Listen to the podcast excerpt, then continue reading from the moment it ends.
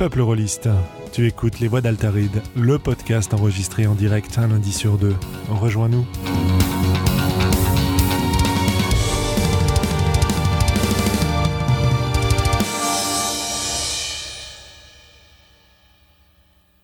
Nous sommes ce soir pour le numéro 34 des Voix d'Altaride en compagnie de personnages exceptionnels tels que Globo. Oh, bonsoir tout le monde. Ouais, il est exceptionnel. Un autre personnage non moins exceptionnel, même que quand il te regarde, tu es déjà mort, mais tu ne le sais pas encore, c'est Kalysto. C'est moi. Ouais. Oh, c'est coupé vidéo. Et un petit nouveau sur nos ondes. Salut. Salut Julien. Un transfuge. Alors Julien, tu es... Un transfuge, mais non. De nulle part pour l'instant. C'est vrai. On t'a déjà entendu en interview, et on t'a déjà... aux Utopiales l'an dernier, et on t'a déjà entendu aussi sur Radio Roliste. C'est vrai, j'ai fait le mercenaire pour eux le temps d'une interview, et je risque d'y retourner aussi. Voilà. Alors, sachant que toi, tu es ici ce soir en tant que praticien acharné du jeu en table virtuelle. Oui, tout à fait. Voilà. Avec même certaines parties, on en reparlera tout à l'heure, que tu préfères faire en table virtuelle qu'en table réelle. Exactement. Sinon, tu écris des jeux aussi de ton côté, des jeux qui sont formidables dont j'ai déjà parlé ici.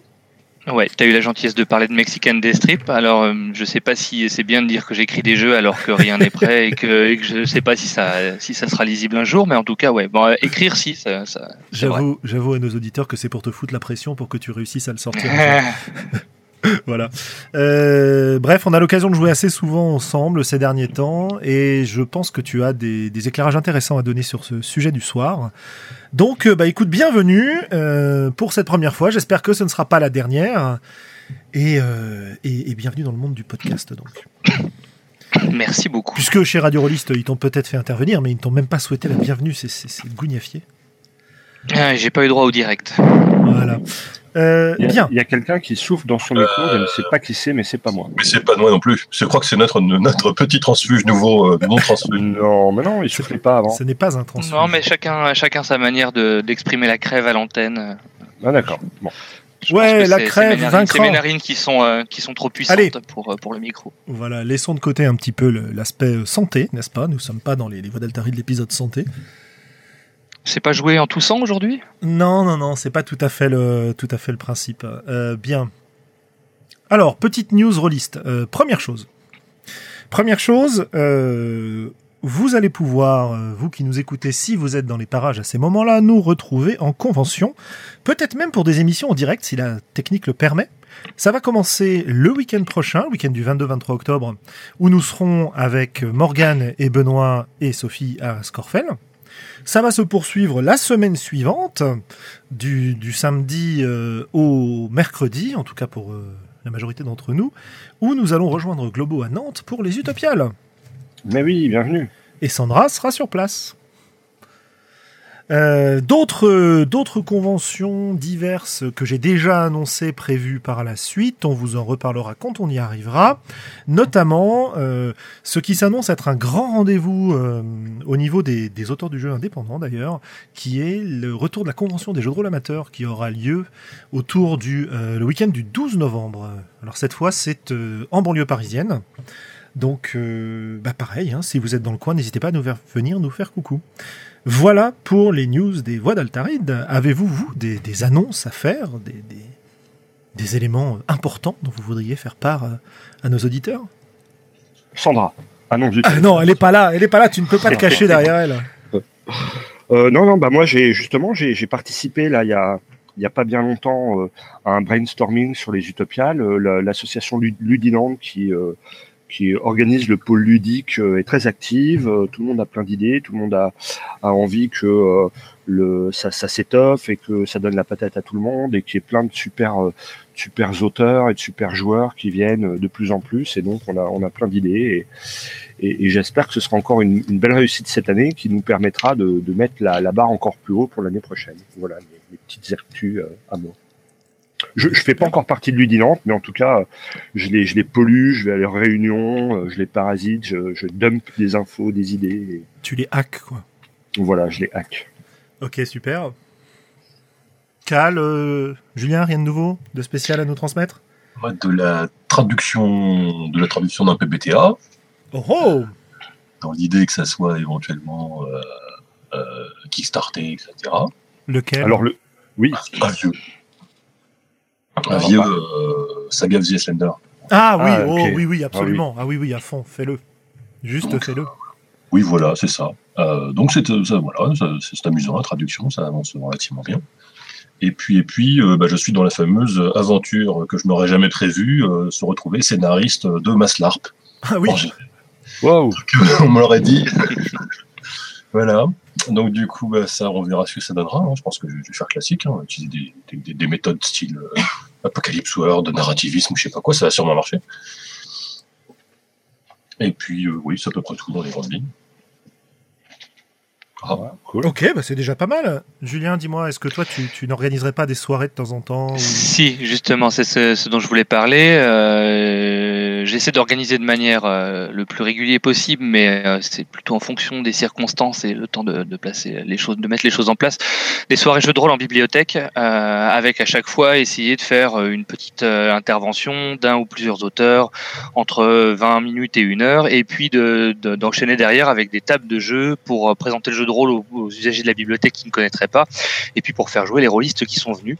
Et il va y avoir 2 rendez-vous en novembre. Le premier, c'est le 19 novembre, c'est dans le cadre d'une semaine qui s'appelle Bâtisseur de Monde et qui est organisée par la bibliothèque Rilke, qui est boulevard du Port-Royal dans le 5e arrondissement.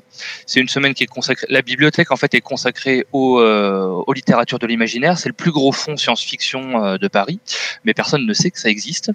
Et ils ont décidé de monter un événement autour, avec des rencontres, avec des éditeurs, des auteurs. Il va y avoir une exposition de Nicolas Fructus qui avait fait le livre sur Kadat, qui était paru chez Mnemos il y a quelques années et qui sort une espèce d'univers Lovecraftien Gotland qui devrait arriver en librairie bientôt.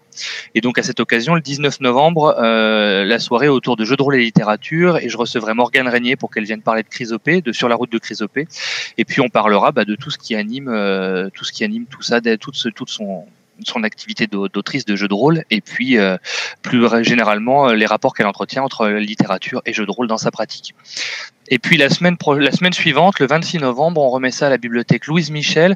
On avait fait plusieurs rendez-vous déjà l'année dernière, et là c'est une soirée autour de la thématique les enfants confrontés au fantastique, et on aura 3 invités. Le premier, c'est Vivien Féasson qui prépare Libreté et dont les Voix d'Altaride ont parlé il y a pas très longtemps.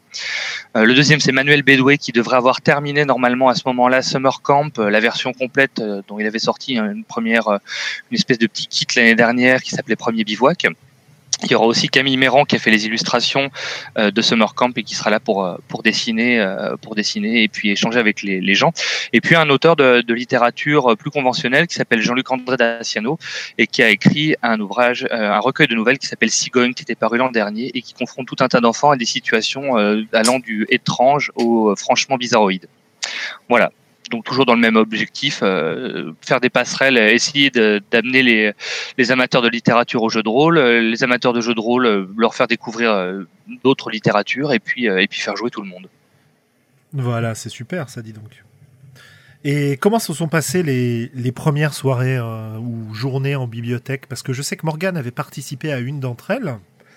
À la bibliothèque. Alors ça devait être la première, et c'était à la bibliothèque Louise Michel. C'était une soirée autour de jeux de rôle et littérature. On avait invité David Meulemans des éditions Aux Forges de Vulcain, qui est un rôliste lui-même et qui se sert notamment de ses expériences de Cthulhu et de Vampire pour animer des ateliers d'écriture qui donnent parfois lieu à des publications, soit dans sa maison d'édition, soit par ailleurs. Et Fabien Hilvain qui était venu parler de Monostatos et puis des rapports, comment, encore une fois, il avait essayé d'émuler quelque chose avec le jeu de rôle qui devait pas mal à la littérature. Et on avait enchaîné sur 2 heures et demie de jeu, et on avait eu la chance d'avoir une 50aine de personnes, dont 7 non-rôlistes au total. Eh ben, c'est pas mal ça. Donc c'est plutôt chouette, ouais. Ouais, c'est une des initiatives qui fait probablement le plus aujourd'hui pour essayer de conquérir de nouveaux publics. Ah, moi, je crois beaucoup aux bibliothèques, ouais. Il y a une demande, on peut monter des animations jeux de rôle qui coûtent pas grand chose, et maintenant, dans le public, et notamment avec les politiques régionales actuelles dans la région Île-de-France, c'est bien de faire des choses gratuites, ou pas trop chères, disons. Ouais. y a d'autres sources hein, pour entrer au jeu de rôle. On a beaucoup parlé en bien et en mal de la série Aventure du joueur du grenier, par exemple, qui a attiré quand même pas mal de monde. Et j'ai l'impression d'ailleurs qu'elle a lancé une espèce d'invasion de YouTube par les rôlistes, puisqu'on a de plus en plus de podcasts, de diffusions sur le jeu de rôle sur YouTube, alors de qualité extrêmement variable. Mais ce que je trouve bien avec le jeu de rôle en bibliothèque, c'est qu'on dépasse l'univers virtuel, quoi. Bien. Passons maintenant donc, probablement, à moins que vous ayez autre chose à ajouter ou des questions pour Julien. Non, pas dans l'immédiat. Ça me paraissait bien complet, en ce qui me concerne. Très bien. Eh bien, passons un petit peu à notre sujet. Alors, notre sujet du soir, c'est... Alors, on a entendu parler du jeu sur table virtuelle depuis un moment... Déjà, Radio Roliste en avait parlé, nous on en a parlé à l'occasion aussi un petit peu. Il y a pas mal de choses qui sont faites autour, et on a maintenant quand même pas mal de recul sur le sujet parce que ça fait partie de notre pratique hebdomadaire pour un certain nombre d'entre nous, d'avoir des parties qui se passent complètement en ligne. À ce propos, je sais que vous tous qui êtes là ce soir et moi-même, nous avons l'habitude nous avons pris l'habitude maintenant de jouer. Plus ou moins souvent en ligne. Et pour commencer et poser un peu le décor, j'aimerais bien que vous nous décriviez, chacun à votre tour, le setup, l'installation que vous avez pour jouer en ligne, c'est-à-dire qu'est-ce que vous utilisez quand vous jouez en ligne, est-ce que vous vous contentez d'un canal vocal ou est-ce que vous utilisez des choses en plus, quoi. Écoute Xavier, tu vas commencer en tant que régulier, très régulier de l'étape. Oui, alors moi j'ai commencé avec... Fantasy Ground il y a un an ou deux parce qu'on faisait du Donjons et Dragons, enfin du Pathfinder à l'époque pour être précis, et que ça s'y prêtait plutôt pas mal. Je m'étais un peu investi dans le truc, j'avais commencé à comprendre comment ça marchait, comment on pouvait paramétrer, etc. Et puis la campagne s'est pas terminée, c'est tombé en désuétude et récemment on s'est remis à jouer en ligne principalement parce que moi, ayant quitté Paris, j'ai laissé plein de copains sur place et donc on s'est dit qu'on jouerait bien en ligne. Et là, on est passé par Roll20. Oui. Et puis après, les chats vocaux, ça dépend. Il y a du Skype, il y a du Google Hangout, il y a du Discord. Voilà, les deux outils. Je pense qu'il y a vraiment deux volets. Il y a le volet table virtuelle, logiciel de table virtuelle, et puis il y a le volet quel choix on fait au niveau de l'audio pour discuter. Et alors, en dehors de l'audio, ce que tu utilises comme support visuel, qu'est-ce que tu en fais ? Pas grand-chose. Je sais pas. En fait, le vrai problème pour moi du jeu en ligne, si tu joues à des jeux un petit peu tactiques, si tu veux avoir des plans, etc., c'est que ça demande quand même pas mal de préparation. Tu es obligé soit de trouver des illustrations préalables, soit de scanner des trucs, scanner tes plans, etc. Donc en fait, finalement, souvent, je me trouve à gribouiller des trucs merdiques à la souris sur l'espèce de table virtuelle quand j'en ai besoin. Mais l'outil en lui-même, il me sert surtout pour jeter des dés en ligne et peut-être... générer quelques petites macros de trucs qu'on utilise tout le temps, mais le vrai support pour moi du jeu de rôle, ça reste quand même la voix. Et du coup, le jeu de rôle tactique en ligne, ouais, c'est bien, c'est sympa, c'est rigolo, mais si on veut faire ses plans, faire ses tokens, faire ses brouillards de guerre, que ça ait de la gueule, etc., ça devient un gros travail de préparation. Et moi, je suis plus dans cette logique de surpréparer mes parties avant de jouer, quoi. Ok. Ça nous fait déjà premier ressenti un peu à chaud. Voilà, ça nous fait déjà un bon point de départ. On voit un peu comment tu joues et on voit les questions que tu te poses. Cal, dis-moi, qu'est-ce que tu utilises toi ? Parce que toi, t'es un peu le testeur à tout va. Ouais. Alors moi du coup je fabrique ce que j'appelle des tapis de jeu sur Google Draw parce que un peu comme dans l'idée de ce que expliquait Xav, au final Roll20 à moins de préparer son truc bien chiadé, ses plans à l'avance et compagnie, etc. Moi les rares fois où j'étais joueur dessus, j'ai plutôt vu des gens qui utilisaient ça en fait comme un tableau, quoi, comme un joli tableau blanc. Et c'est pour ça que moi c'est à peu près ce que je fais, mais sur Google Draw, ce qui me permet surtout d'être très collaboratif. Puisque tous les joueurs ayant tous les droits de modification, ils peuvent aller faire mumuse dans leur coin, prendre leurs petites notes, rajouter des des couleurs sur leur fiche de perso, aller chercher des images qui correspondent à leur personnage ou ce genre de choses-là, pendant que les autres sont occupés à autre chose. Hein, donc du coup, moi, ça me fait aussi des fois, selon le niveau de complexité des règles, en général, j'ai des choses assez simples, parce que notamment Google Hangout a des limites en termes de jet de dés, c'est-à-dire qu'on peut pas faire des cumuls de jets, je peux pas mélanger un dé de 20 et un dé de 6, donc en gros, je peux jeter des dés de 6 et des dés de 20. Donc du coup, je vais quand même avoir une petite limite technique sur ce qu'on peut faire par rapport à des jeux qui utilisent des macros ou des choses de ce style-là. Mais je vais plutôt, moi, avoir une réflexion sur comment est-ce que je vais présenter, schématiser les règles, par exemple, ou essayer de les ranger pour que les gens identifient bien que les cadres jaunes, c'est des règles, les cadres verts, c'est du BG, donc ils peuvent lire ça quand ils ont 5 minutes à perdre, ce genre de petites choses-là, ou mettre éventuellement un schéma de règles, un schéma des différentes actions qui sont possibles, pour que les gens puissent se repérer assez facilement et pas seulement avoir un bloc de texte un peu imbitable et difficile à digérer. Quoi.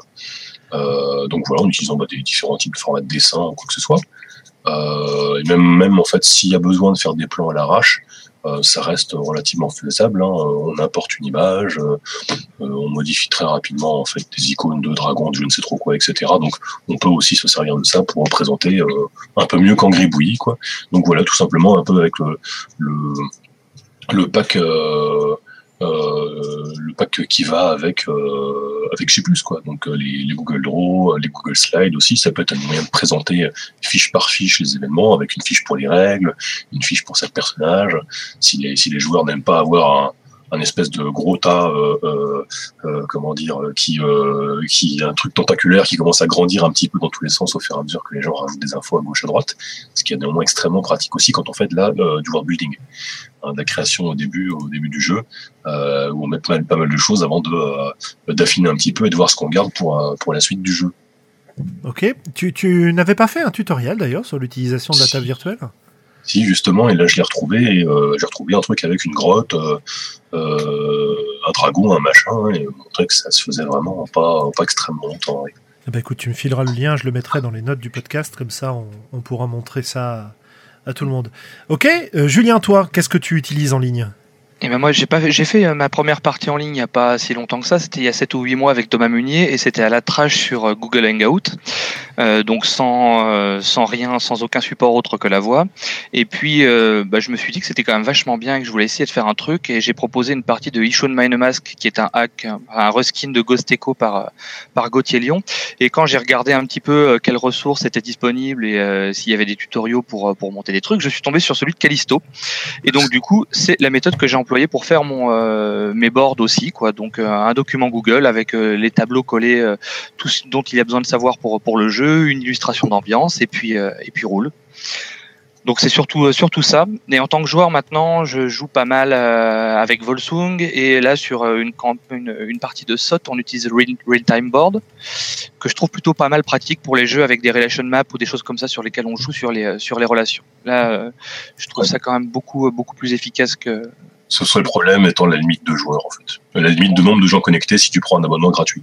Oui, d'accord. On ne que à 4 en tout, avec le MJ. Okay. Seules 4 personnes peuvent consulter la map simultanément, et après, ça grimpe. Je crois que les prix étaient assez élevés, en fait. D'accord, ok. Ouais. C'est vrai que j'ai pas eu affaire aux contingences matérielles, mais comme on est 4, de toute façon, ça doit être gratuit. Oui, bah, en fait, mais ça reste un facteur bloquant, entre guillemets, assez rapidement. Oui, oui. Ouais.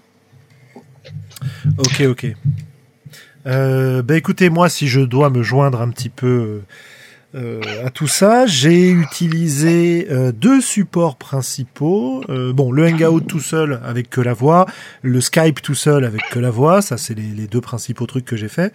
J'ai aussi pas mal utilisé Rollisteam, donc il y a un petit logiciel fait par un Français, Hobby, ouais, avec qui on a déjà discuté, qu'on salue bien bas, évidemment, qui est un fidèle auditeur, qui nous a pas mal servi pour plusieurs campagnes, à gérer à la fois les plans, à la fois les feuilles de perso, enfin des tas de trucs, quoi. C'est un petit peu le même principe que Roll20, en un peu plus simple d'utilisation à mon sens, mais c'est un logiciel à part. C'est un logiciel gratuit, mais à part. En dehors de ça, j'ai utilisé aussi Roll20. J'ai pas mal aussi utilisé TeamSpeak ou des choses comme ça pour convoyer le vocal. J'ai pas d'utilisation particulière de map ou de support. J'ai jamais été jusqu'au point de Kalysto à faire des tapis de jeu extrêmement détaillés. Mais j'aime bien gérer à la volée quand j'ai besoin de transmettre un truc. Et je citerai peut-être un outil supplémentaire dont on a peu parlé, Kalysto en a un petit peu parlé, qui est le chat écrit qui vient avec la plupart de ces logiciels de transfert vocal, qui va nous permettre d'avoir un deuxième canal de discussion sans gêner ce qui se dit à l'oral et qui permet aussi de mettre des liens. Et du coup, un autre support visuel que j'ai pas mal utilisé, c'est un navigateur internet tout simple en mettant des liens vers des images, vers des plans, vers différentes choses qu'on peut trouver directement sur le net. Voilà. Donc là, vous avez une idée un petit peu de ce qu'on a en face de nous quand on joue, quoi.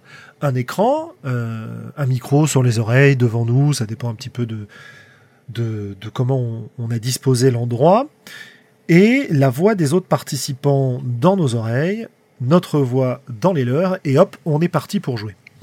Du coup, ça a tendance à mon avis, modifier la façon dont on va se comporter en ligne par rapport à ce qu'on fait lorsqu'on est tous ensemble, les uns en face des autres. Il y a un premier effet dont on peut parler, qui est un effet d'efficacité, je dirais. Je ne sais pas pour vous, je vais peut-être vous commencer par vous poser la question de ce point de vue-là. Est-ce que vous pensez que lorsqu'on joue en ligne, on est plus concentré que lorsqu'on est en direct autour de la table, ou pas? Qu'en pensez-vous? Moi, je ne partage pas cette expérience-là. D'accord, je raconte. Parce que quand je suis autour d'une table, j'ai moins de distractions. Quand je suis face à mon ordinateur et que l'action n'est pas focalisée sur moi, que j'ai juste à écouter les gens, je peux avoir tendance à surfer sur le net, voire parfois à lancer des jeux. Et donc voilà. Alors que si j'étais autour d'une table, je ne sortirais pas mon ordinateur, mon téléphone portable pour jouer au milieu de la partie.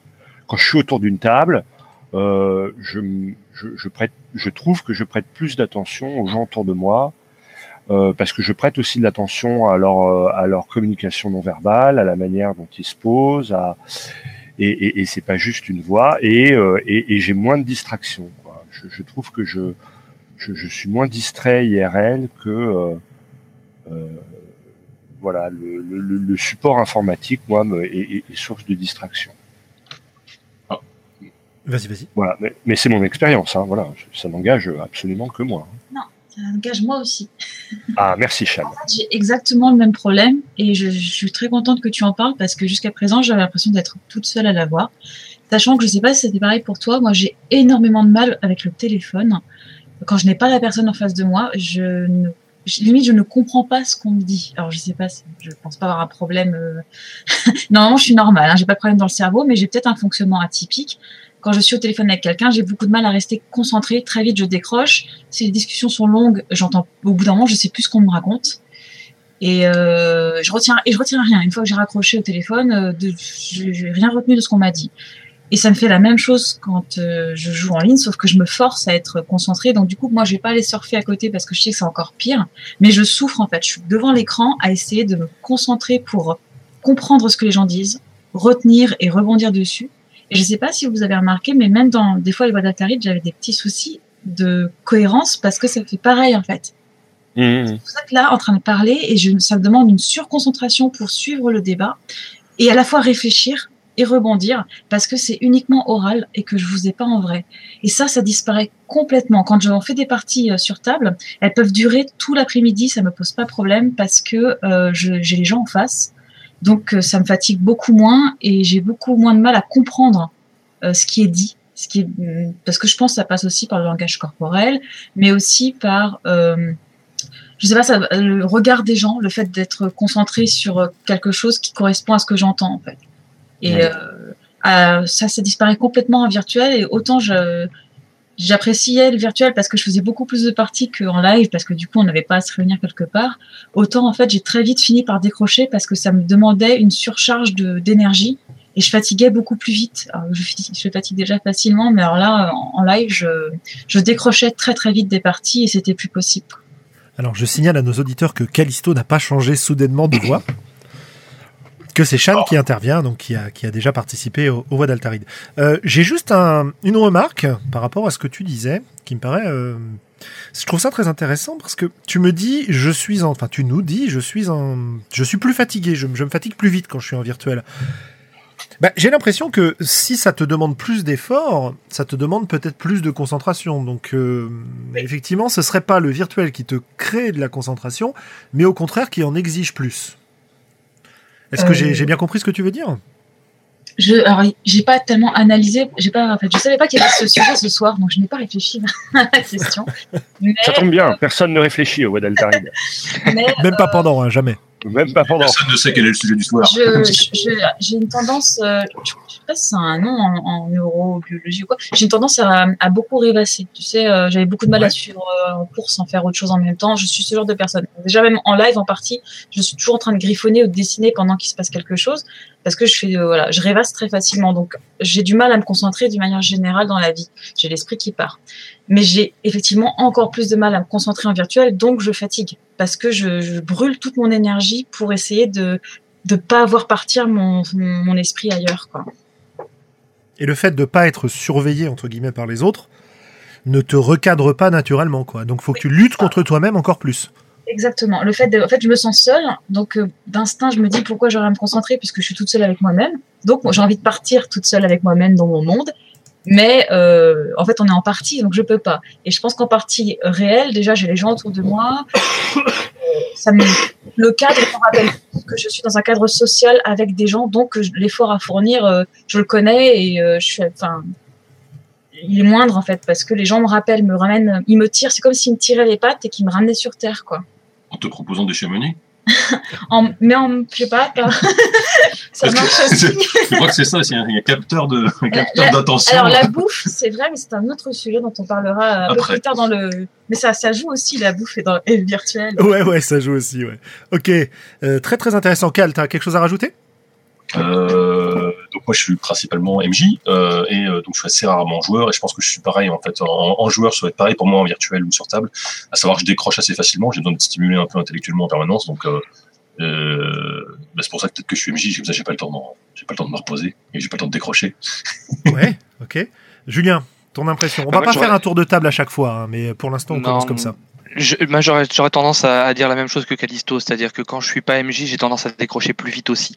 Mais du coup, en fait, pour ma part, j'ai l'impression que ça relève de deux choses. Ça relève du rythme et ça relève de l'intensité qu'il faut mettre dans la réflexion pour la partie. Je sais pas, par exemple, quand on fait la première table virtuelle, du coup, c'était un Influenza Mindfuck avec Thomas Munier. On jouait sur trois mondes différents où on pouvait switcher quand on voulait avec des personnages qui mutaient.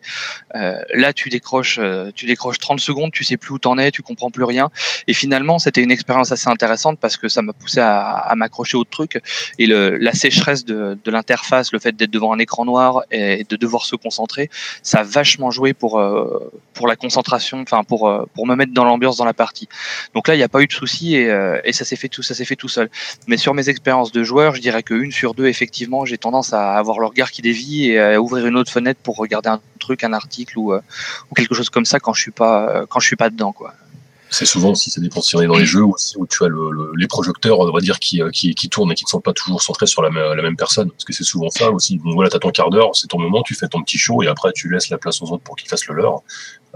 Donc ça peut être des situations comme ça où du coup, moi après je passe en retrait volontairement, quoi. Mais du coup, qui dit retrait dit que je me distance du jeu, quoi. Globalement, je dirais oui, mais par contre, tu vois, sur des parties d'Influenza où on fait du tour par tour, sans MJ, avec chaque joueur qui raconte son truc, là, par contre, ça m'a jamais fait ça, quoi. Là, au contraire, j'arrive à rester focus sur le truc tout le long, quoi. Alors que sur quelque chose de plus classique, effectivement, ça m'arrive de décrocher un peu, ouais. Quelque chose qu'on est plus avec un MJ qui distribue la parole ou un groupe qui suit globalement et où de temps en temps, tu lui rappelles que tu fais ton petit moment d'existence de ton PJ. Mais oui, effectivement, sur du sans MJ, la question se pose rarement.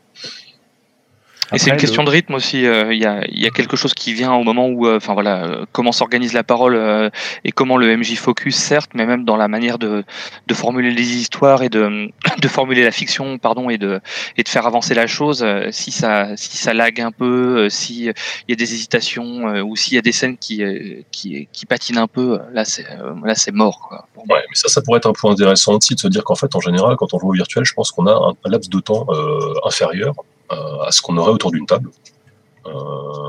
C'est plutôt des parties autour de 3 heures environ, je pense, en tout cas comme c'est mon cas. Ouais. Et je pense que, du coup, comme on est plus resserré, effectivement, peut-être qu'on arrive mieux à gérer un rythme sur cette période-là, alors que si c'était au bout de 5 heures, en plein milieu de la nuit et compagnie, etc., il y a toujours le fameux moment de relâchement et où ça prend un peu une autre tournure, on va dire, les parties dans ces moments-là, quoi, et où on décroche tous un peu plus aisément. Je pense que c'est un format plus resserré en virtuel. Contribue aussi à que les gens arrivent quand même à tenir un peu plus en termes de concentration et de rythme.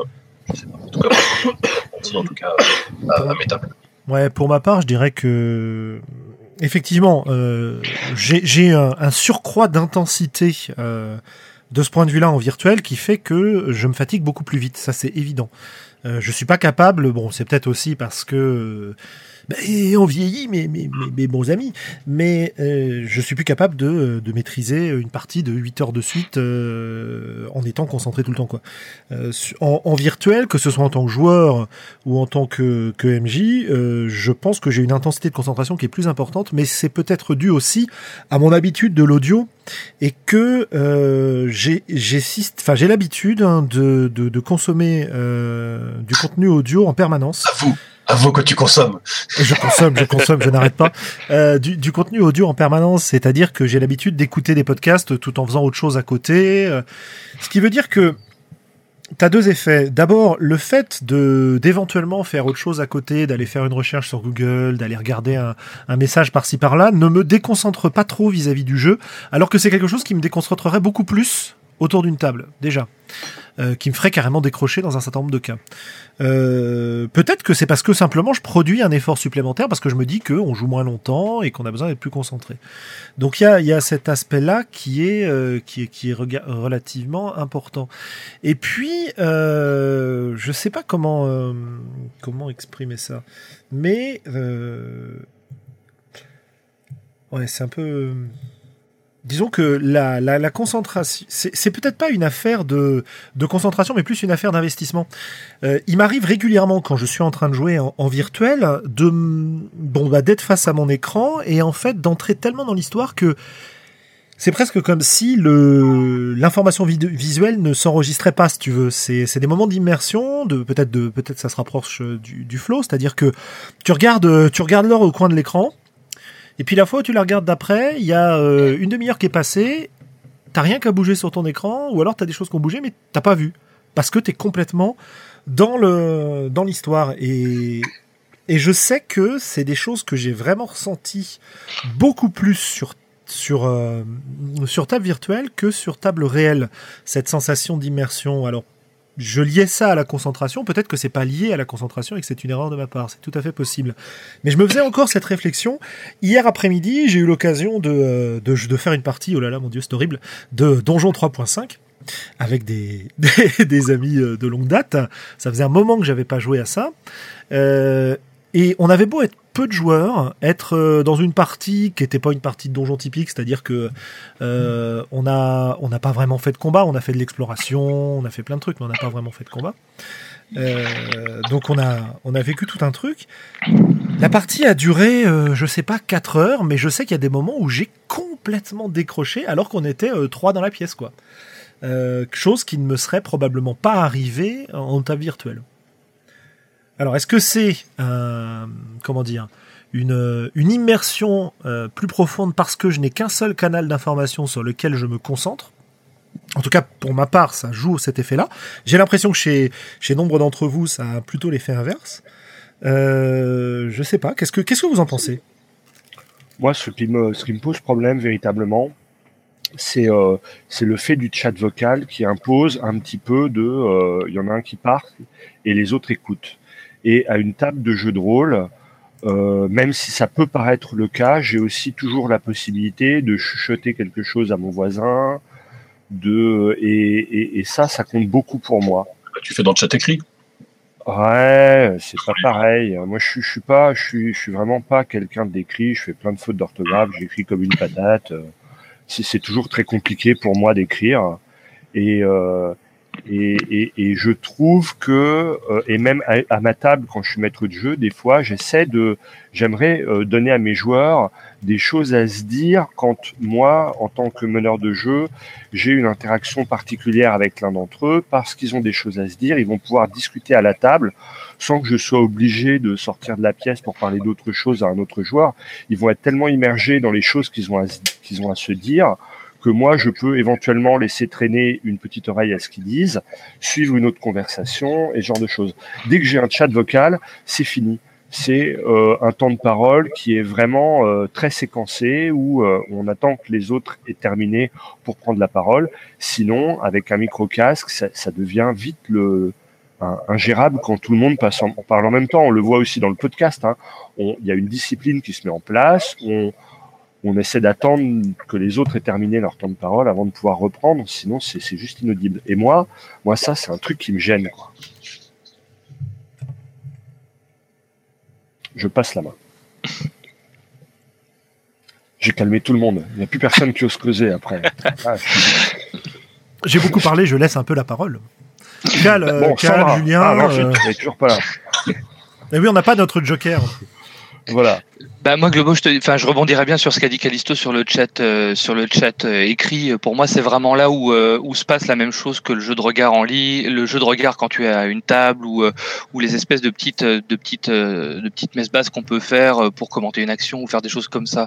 Ça a été assez sensible là. On est avec Julien sur une campagne d'Ytrasby depuis au moins 14 scénars maintenant en table tournante, et on joue parfois IRL, parfois par Hangout, et c'est assez intéressant de voir la différence d'ambiance qu'il y a entre les deux manières de faire, quoi. Et de passer une fois en 24 heures d'écart, on est passé d'une table IRL, et le lendemain soir, on jouait par Hangout, et il y avait une différence qui était claire. La première fois, il y avait effectivement ce jeu de regard, toutes ces choses qui se passent, toutes ces petites choses qui se passent autour d'une table, des échanges de mots très discrets, tout ça, et ça va apporter une dynamique à la table. Et paradoxalement, le lendemain, en jouant par Hangout, la dynamique à la table était totalement différente, mais elle était là aussi, et ça passait énormément par le chat, par des allusions en méta notamment, par des allusions même hors jeu, et je trouve qu'un grand plaisir aussi par rapport à la concentration quand on joue par Hangout, c'est que tu peux faire passer, tu peux faire ta blague à la con dans le chat sans que ça ait trop d'incidence sur la fiction, et du coup pas faire décrocher les joueurs qui sont en pleine action. Ça, je trouve ça assez confortable, assez agréable. Et de la même manière, je réfléchissais, c'est toujours un peu compliqué parce que je suis pas un grand gestionnaire de règles, ni en tant que MJ, ni en tant que joueur, mais je me demandais s'il n'était pas carrément possible de faire passer toutes les règles par le chat, par le chat écrit, histoire de libérer totalement le vocal et de rester que sur un récit. Alors, je sais pas si c'est jouable ou pas, je vous pose la question du coup, par rapport à vos expériences.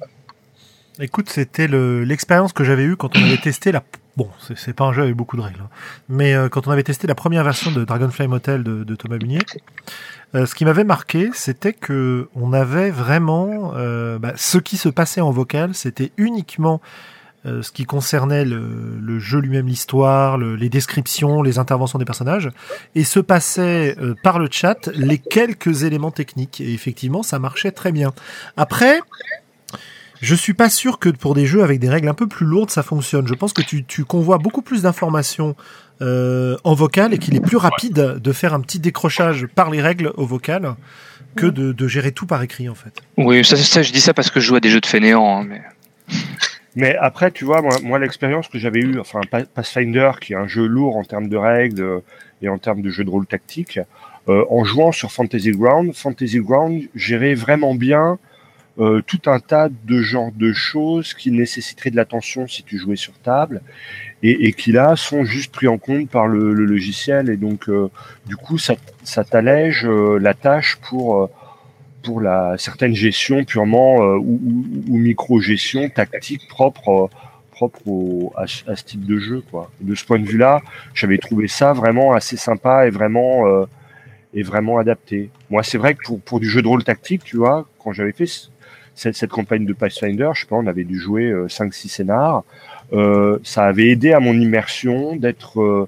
alors que j'aime bien ça hein, quand même, hein, les règles lourdingues et tactiques, eh ben, j'avais trouvé que le support du logiciel m'avait permis de préparer tout ça à l'avance hors jeu et en cours de partie, de ne plus être pollué par l'omniprésence des règles et de micro-gestion. Ouais, le chat, c'est surtout pour mes petits camarades de jeu. En fait, généralement, en MJ, j'ai pas trop le temps de jeter un coup d'œil à ce qui se dit dedans. Donc, des fois, effectivement, je loupe un bout de la métacommunication complètement, en fait, parce que je le mets de côté, quoi. Ouais, moi, je partage ça aussi. Quand je suis joueur, je peux m'intéresser au chat. Quand je suis MJ, j'ai pas le temps. J'arrive pas à porter mon attention sur ça en plus du reste. Ok. Je pense que ça nous amène doucement à parler un petit peu du gros sujet qui tourne autour de la table virtuelle, à partir duquel on va pouvoir peut-être ensuite reparler des dynamiques dont parlait Julien tout à l'heure. C'est le problème de la communication non visuelle, non verbale, pardon. Justement visuelle, non verbale. J'ai l'impression que pour ma part, je suis en partie, j'ai tendance à ignorer ce mode de communication-là, ce qui fait que lorsque je suis en jeu virtuel, ça a peut-être tendance à moins me polluer et à me permettre de me focaliser beaucoup plus sur ce qui se raconte et beaucoup moins sur les messages contradictoires qui peuvent surgir du joueur ou de la joueuse qui est en train de faire ses actions. Ou ça me permet aussi, en n'étant pas dans le côté spectateur mais plutôt dans le côté émetteur, de ne pas du tout prêter attention, enfin déjà que j'y prête pas beaucoup attention d'habitude, mais à tous ces éléments non verbaux, puisque personne ne me regarde. Donc je suis complètement libre d'avoir la communication non verbale qui me plaît. Je sais qu'elle ne perturbera pas ce que je suis en train de dire. Alors peut-être qu'elle ne renforcera pas non plus, mais... En l'occurrence, c'est pas de la communication, du coup. Tu vois, c'est-à-dire puisque personne ne l'aperçoit, tu communiques rien, en fait. Bah oui, c'est ce que je suis en train de dire, oui. Mais du coup, est-ce que c'est le fait que ça passe par un chat que tu regardes pas, ou est-ce que c'est le fait aussi de ne pas avoir d'image qui augmente ta suspension d'incrédulité? Peut-être que c'est le fait de ne pas avoir d'image qui fonctionne bien de ce point de vue-là. Il y a toujours cette image, cette blague qui revient sur José le Barbu qui interprète son Elfette, mais du coup, quand tu vois pas José le Barbu face à toi, est-ce que ça rentrerait pas dans ce type dans ce type d'avantage, le fait de jouer sans visuel? Mais José le Barbu, il a la voix qui va avec, hein. Ouais, mais si t'as qu'une voix et que t'as pas un mec en sueur avec sa barbe et son kilt devant toi, est-ce que ça concourt pas à aider un peu? Moi, je sais que, je pense que ça m'aide un petit peu aussi à me concentrer là-dessus, quoi. Du coup, le fait que c'est, bon, certes, une voix de basse, mais bon, c'est pas trop la question, mais c'est surtout le fait d'avoir juste à se concentrer sur une voix et pas quelqu'un qui s'agite en face de toi et qui par les agitations, parce que il est en train de jouer avec la bougie que t'as mis sur la table parce que tu fais ton vampire à minuit, finalement te sort un peu de ce qu'il est en train de dire. Ouais, c'est possible, mais il y a... pour tout dire, personnellement, j'éprouve souvent une certaine libération de ce point de vue-là. Une libération dans le sens où je suis pas regardé directement, donc je peux faire absolument ce que je veux. Donc ça joue pas mal. Et je te dis, j'ai probablement... à la fois tu te prives d'un outil, tu vois, des signes que tu peux faire pendant les parties pour communiquer avec les autres, mais il y a pas mal de parties où c'est pas utilisé volontairement, où par exemple, ce qui peut me gêner de ce côté non verbal, ça va être, je sais pas moi, Globo qui est en train de se couper les ongles de pied alors qu'on est en train de jouer à la table, alors que quand on le fait en podcast, c'est moins gênant, j'entends juste des clics quoi. Mais Tu remarqueras que justement derrière mon écran, je n'hésite pas à me couper les ongles, alors que à la table de jeu de rôle avec tout le monde, j'ai tendance à pas le faire. Non, mais par exemple, surtout les ongles de pied. Ouais, tout à fait. Par exemple, lorsque tu es en train d'essayer d'interagir, de jouer ton personnage, de faire un discours, de décrire ce que tu fais, etc. Pas quand tu es en train de jouer les règles en fait, mais quand tu es en train de, enfin comment dire, pas quand tu es en train d'utiliser la mécanique du jeu, mais quand tu es en train de créer du contenu d'histoire. Du contenu diégétique en quelque sorte, si j'ose dire et si j'utilise bien le terme. Dans ces moments-là, si j'ai des joueurs en face de moi, avec moi, autour de moi, qui sont en train de faire autre chose, ça peut me déstabiliser. Quand tu es en train de faire une espèce de discours un peu enflammé, en essayant de soulever les foules, en parlant de liberté, pour prendre un exemple à la con, et que les autres en face sont en train de demander à son voisin, vas-y, passe-moi le coca, il est en train de vérifier, chips, voilà, passe-moi les chips, il est en train d'aller chercher des trucs au four, il est en train d'aller, enfin tu vois, j'en sais rien, je caricature, mais de regarder son portable, ça risque de vachement me perturber et de me gêner, parce que ça crée des interférences. Quand je suis en jeu virtuel, ces interférences-là n'existent pas. Alors, j'ai des interférences peut-être supplémentaires qui viennent de mon côté de l'écran. En revanche, les interférences qui viennent de l'autre côté de l'écran n'existent pas. Et j'ai l'impression que le fait d'avoir des interférences en moins et le fait d'avoir de la communication en moins va changer la façon dont je me comporte. Qu'est-ce que vous en pensez, vous ? Sans doute. Est-ce que c'est quelque chose que vous avez remarqué ? Je dirais, mais... Voilà, sur des parties particulièrement immersives et particulièrement intenses, il est clair que tu peux jouer aussi de ton langage corporel pour effectivement mettre les gens, certaines personnes mal à l'aise à la table. Hein. Oui, ça j'ai vécu ça, c'est pas super. Ça dépend à quel jeu tu joues. Voilà, et ça dépend du contrat social, bien sûr. Mais si on reparle de notre pote Manu qui jouait son espèce de psychopathe et qui s'amusait à me parler à 12 cm, voire 2 cm, en se rapprochant sur le canapé à chaque fois qu'il voulait me parler, je peux dire qu'effectivement, c'était un peu dur à gérer. Et alors, loin de m'immerger dans l'impression d'un personnage mal à l'aise, c'était moi qui devenais mal à l'aise et qui avait envie de lui dire « Ouais, non, c'est bon, je vais rentrer chez moi, c'est fini la partie là. » Et après, tu te retournes tout le temps. Non, mais parce que typiquement, ça faisait pas partie du contrat social, ça. Et qu'on n'en avait pas discuté avant, mais tu peux imaginer des jeux. My Life with Master, par exemple. Voilà. Ou prenons Divergence. Il y a une. Tu peux tenter de déstabiliser les autres sénateurs par une présence physique.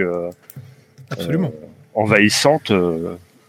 Ou gênante à la table. S'ils sont d'accord, parce que sinon tu imposes ta présence physique et c'est une espèce de manipulation que je ne trouve pas très saine, parce que tu joues non pas avec le personnage, mais tu joues avec le joueur et tu manipules le joueur. Alors ça peut être parfois très très très très bien, très très acceptable. Mais faut au minimum faut prévenir quoi, c'est ou alors si t'es entre potes et que de toute façon voilà, on n'est pas prisonnier la plupart du temps, si tu vois que si toi ou quelqu'un d'autre à la table voit qu'il y a un malaise à ce moment-là, faut savoir s'arrêter quoi. Et généralement sur les parties qui peuvent mettre mal à l'aise les gens, ça vaut le coup d'avoir prévu la X card au milieu de la table et voilà. C'est vrai que t'as raison, parce que d'avoir des mécanismes pour se désengager quoi. Sur une partie de My Life with Master, un truc comme ça. Donc là un jeu vraiment complètement asymétrique, puisque on joue sur les relations dysfonctionnelles, hein, puisque les joueurs sont en fait des serviteurs du maître, interprétés par le MJ. Qui a un ascendant complet sur eux, et les joueurs en fait entre eux ne sont pas alliés ou quoi que ce soit, hein. Limite ils se voient pas, ils se connaissent pas avant la fin du jeu quelque part, parce que chacun a la seule personne qui l'accepte, c'est le maître entre guillemets, qui leur demande de faire des choses de plus en plus ignobles, etc. Et donc c'est un peu un choix entre le dégoût, l'humanité, etc. Je me rappelle plus trop le détail, hein. Moi, je passe vite, mais du coup, j'étais quand même assez content sur la seule partie que j'avais faite. J'avais une joueuse qui avait peur, en fait, je crois que même deux joueurs, en fait, globalement, avaient peur du moment où ce serait leur tour d'être en face du maître. Et c'était pas absolument pas un truc sadique, monstrueux ou quoi que ce soit, mais il y avait tout, il y avait la gestuelle, etc., tout ce qui pouvait aller avec. Et ils avaient peur du moment où j'allais leur filer une tâche, quoi. Et bon, c'était une petite réussite à ce niveau-là. Mm-hmm. Bon, le troisième joueur, lui, par contre, jouait absolument what the fuck, pas sérieux, donc bah, du coup, ça pétait toute la partie. Bon, c'est tout autre chose. Bon, ah ouais, super, des trucs ignobles. En gros, je suis venu pour jouer un film gore. Ah mais non, pas trop, c'est plus vraiment un jeu d'horreur intérieure, un truc de ce style-là, mais bon, voilà. Et du coup, c'est clair que ça, en virtuel, ça ne serait pas du tout passé, quoi. Ouais. Moi par exemple, si je reprends cet exemple, j'ai beaucoup fait jouer à Sombre en convention. Et à Sombre en convention, ça marche. Tu peux avoir un défilé de cosplay avec de la musique kawaii japonaise de merde à plein les ballons derrière. Tu peux avoir une immersion profonde des gens dans ton histoire de zombies qui courent dans les couloirs de l'hôpital psychiatrique. Ça marche. J'ai essayé de faire une partie de Sombre sur un truc virtuel et les joueurs ont apprécié, mais moi, j'ai eu l'impression de perdre énormément par rapport à mon expérience IRL qui sur un jeu très intense comme Sombre, quoi. Tu vois. Alors que tu vois, pour ma part, quand on a fait une partie récemment d'Orpheus dans lequel vous exploriez une maison hantée, je me suis éclaté à faire de la description de la scène dans laquelle on était, de la maison, Bon, je sais pas si... Enfin, je sais que pour certains joueurs, ça a marché. Je sais pas si pour toi, ça a marché ou pas. Mais en tout cas, moi, je me suis éclaté. Hein, mais pour moi, Orpheus, c'est un jeu un peu contemplatif quand même, tu vois. Bah oui, enfin, ce que je veux dire, c'est que ce côté visite de maison hantée et l'horreur qui s'y rapporte, j'ai réussi à faire quelque chose qui me plaisait en table virtuelle. Je pense que je n'aurais pas réussi à faire la même chose en étant en face de vous.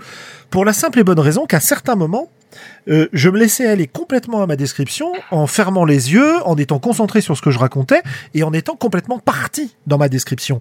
Chose que je n'aurais probablement jamais fait sur table parce que vous étiez en face de moi à me regarder. Ouais. Mais tu vois, pour un truc punchy, pushy, où tu cours dans les couloirs et où tout le monde hurle dans tous les sens, eh ben, ça marche moins bien, quoi. Enfin, en tout cas, moi, dans ma manière de maîtriser ce genre de partie, je m'y suis pas du tout retrouvé, quoi. Mais les joueurs m'ont dit, si, on a passé un bon moment, Xav, c'était sympa, génial le scénar et tout, bonne soirée, merci, cool, etc. Mais moi, t'as peut-être pas vu l'effet de ce que tu voulais provoquer chez eux. Ah, peut-être. Parce que c'est vrai que quand je suis meneur de jeu, je prête beaucoup d'attention aux réactions de mes joueurs. Et c'est beaucoup aussi la manière dont ils se posent, dont ils agissent, qui va m'inciter à les relancer ou à les laisser souffler ou à aller les chercher. Et ça, je l'ai pu avec un... Ouais. Et sur un jeu qui sollicite beaucoup, où je suis très pushy, où je vais vraiment mettre la pression à mes joueurs, être présent, les relancer tout le temps, etc. Comme je le fais généralement à Sombre, et ben du coup, il me manque tellement d'infos autour d'une table virtuelle que ouais, c'est peut-être ça qui me manque, quoi.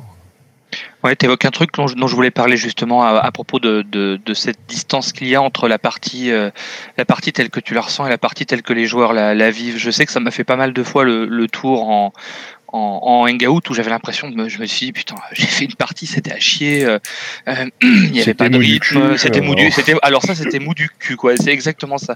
Et là tu te rends compte qu'en fait tous les joueurs étaient à bloc et que c'était cool et vice versa. Parfois on fait de très très bonnes parties et là un joueur te dit après c'était un peu mou quand même.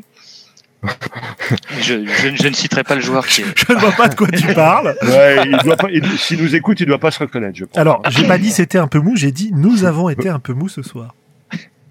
C'est un petit peu différent. Bah écoute, puisque tu prends la parole, je vais te la donner. Première, n'est-ce pas ? Puni, voilà, puni. Avant tout, je voudrais quand même rappeler un truc. On n'est pas en train de dire le jeu virtuel c'est mieux que le jeu réel, c'est mieux que le jeu virtuel. On regarde un peu les différences et comment ça influence la façon dont on joue, en fait. C'est ça qui m'intéresse et j'aimerais bien qu'on se concentre un peu sur la façon dont on joue, c'est-à-dire notre jeu, la façon dont on va se comporter. Bon, ça c'est ce que je voudrais. Après, si vous préférez parler d'autres aspects, il n'y a pas de souci. J'aimerais bien que tu m'expliques, parce que justement, à propos de la partie que tu citais, c'était une partie donc d'un jeu de KPDP, les aventures de la Spadarossa, et tu m'as dit que tu préférais faire jouer la Spadarossa, voire même que tu n'envisageais pas de la faire jouer en dehors que en ligne. Alors oui, effectivement, c'est quelque chose. C'est une partie qu'on a lancée comme ça il y a quelques mois avec quelques joueurs qui sont éclatés aux quatre coins de la France. Et il fallait une partie de remplacement, donc j'ai bricolé un scénar rapidement autour de d'une intrigue de KPDP située dans le monde du dodécaèdre, le monde que développe Nicolas Dessau Snorri et qu'on peut trouver gratuitement sur Lulu ou en payant pour une version imprimée.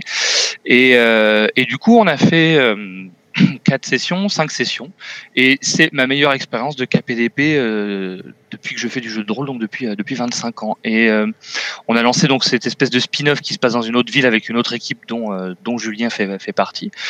Et de fait, il y a un truc. Il y a un truc qui se passe, et j'ai du mal à en parler en fait, mais parce que j'arrive pas à cerner pourquoi, mais je vois pas du tout maîtriser ça à une table de jeu physique. Il y a quelque chose qui est très lié au virtuel. Alors est-ce que c'est parce que c'est mon premier board Google, c'est mes premières expériences de jeu virtuel. Il y a peut-être quelque chose qui vient aussi du fait que, en tant que maître de jeu, je suis très descriptif. J'aime bien faire des descriptions, des descriptions englobantes d'univers sans y passer une heure et faire un truc fleuve, mais mettre des petites touches, des petites choses comme ça. Et c'est pas que ça marche pas pareil, c'est pas que ça marche pas sur table, mais ça marche pas pareil. Et là, ça a l'air d'avoir pris particulièrement fort sur cet univers, sur ce style, mais j'aurais du mal à être constructif dessus parce que je vois pas trop ce qui arrive. Mais c'est vrai que il y a ce gap là entre la table et le virtuel, et vice versa. Je veux dire, sur Sombre, ce que disait Globo, je comprends parfaitement. Il y a des jeux où j'ai besoin de pouvoir capter un regard, de pouvoir avoir quelqu'un en face de moi qui me répond non verbalement ou non oralement en tout cas, et du coup développer des trucs méta, mais qui vont passer par des gestes, des attitudes, des choses comme ça. Mais Sombre, je comprends parfaitement que ça te bloque en virtuel, quoi. Alors que tu vois, moi j'ai fait jouer Sombre, mais dans des environnements mais vraiment de merde, quoi, au milieu de halls de gare quasiment, avec un bordel papos autour, et t'arrives à mettre une pression sur les joueurs, dans les tranchées au Vietnam, et ça passe, quoi. Alors et donc j'ai été très surpris que ma table virtuelle, waouh, j'avais eu l'impression d'être passé complètement à côté. Les joueurs s'en sont pas rendus compte parce qu'en plus c'était plus ou moins une partie d'initiation pour des gens qui débutaient un peu dans le jeu de rôle, donc ils avaient peut-être pas les points de comparaison, mais moi ça m'a fait chier. Ouais, moi ça m'a fait vraiment ça sur une partie de Premier Bivouac où en plus Premier Bivouac c'est quelque chose d'assez mécanique avec des scènes bien écrites. Manuel a bien fait son boulot pour une prise en main de maître comme en débutant, mais du coup j'avais pas grand chose à créer. Je me suis retrouvé presque en position de joueur en tant que MJ, et j'avais pas de réponse derrière. J'avais l'impression de pas avoir de réponse des joueurs, et du coup c'était extrêmement perturbant parce que je me suis demandé qu'est-ce que je fais, j'en rajoute, mais je savais pas comment gérer le truc, ou alors je laisse pisser et je joue avec les silences. Ça, faudra qu'on en parle aussi, de jouer avec les silences, mais là en l'occurrence c'était plus désarmant que inspirant, quoi.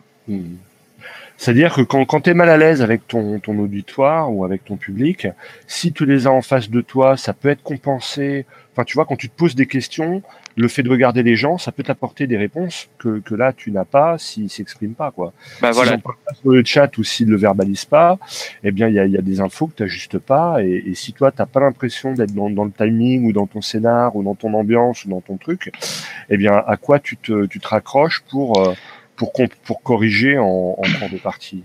Bah, c'est ça, du coup, t'as rien à te raccrocher. Mais à contrario, ce qui était étonnant dans ces aventures de KPDP, pour revenir sur un aspect plus positif, c'est que du coup, là, ça se déroulait tout seul. C'est-à-dire qu'il y avait un rythme impeccable, tout le monde prenait la parole de manière à peu près équivalente. Il y avait du méta aussi, parce que les joueurs n'hésitaient pas à commenter l'action entre eux. Il y avait un truc dans le chat qui se passait aussi, justement, une deuxième couche de commentaires. Et là, tout se déroulait très naturellement. Et il y avait quelque chose dans l'enthousiasme de la voix et dans le jeu. Je trouve que c'est ça. C'est peut-être ça le truc, c'est qu'il y avait un tel jeu dans les voix que ça compensait le manque habituel de présence physique. Et ça, c'était assez jouissif, quoi. Ouais.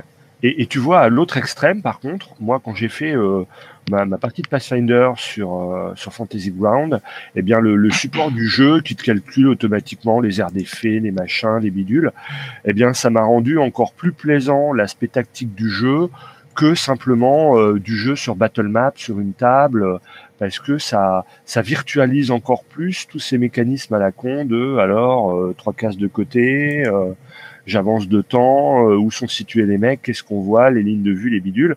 Tout ça est plus facile encore à matérialiser sur une table virtuelle bien faite que juste sur un mat avec des figurines.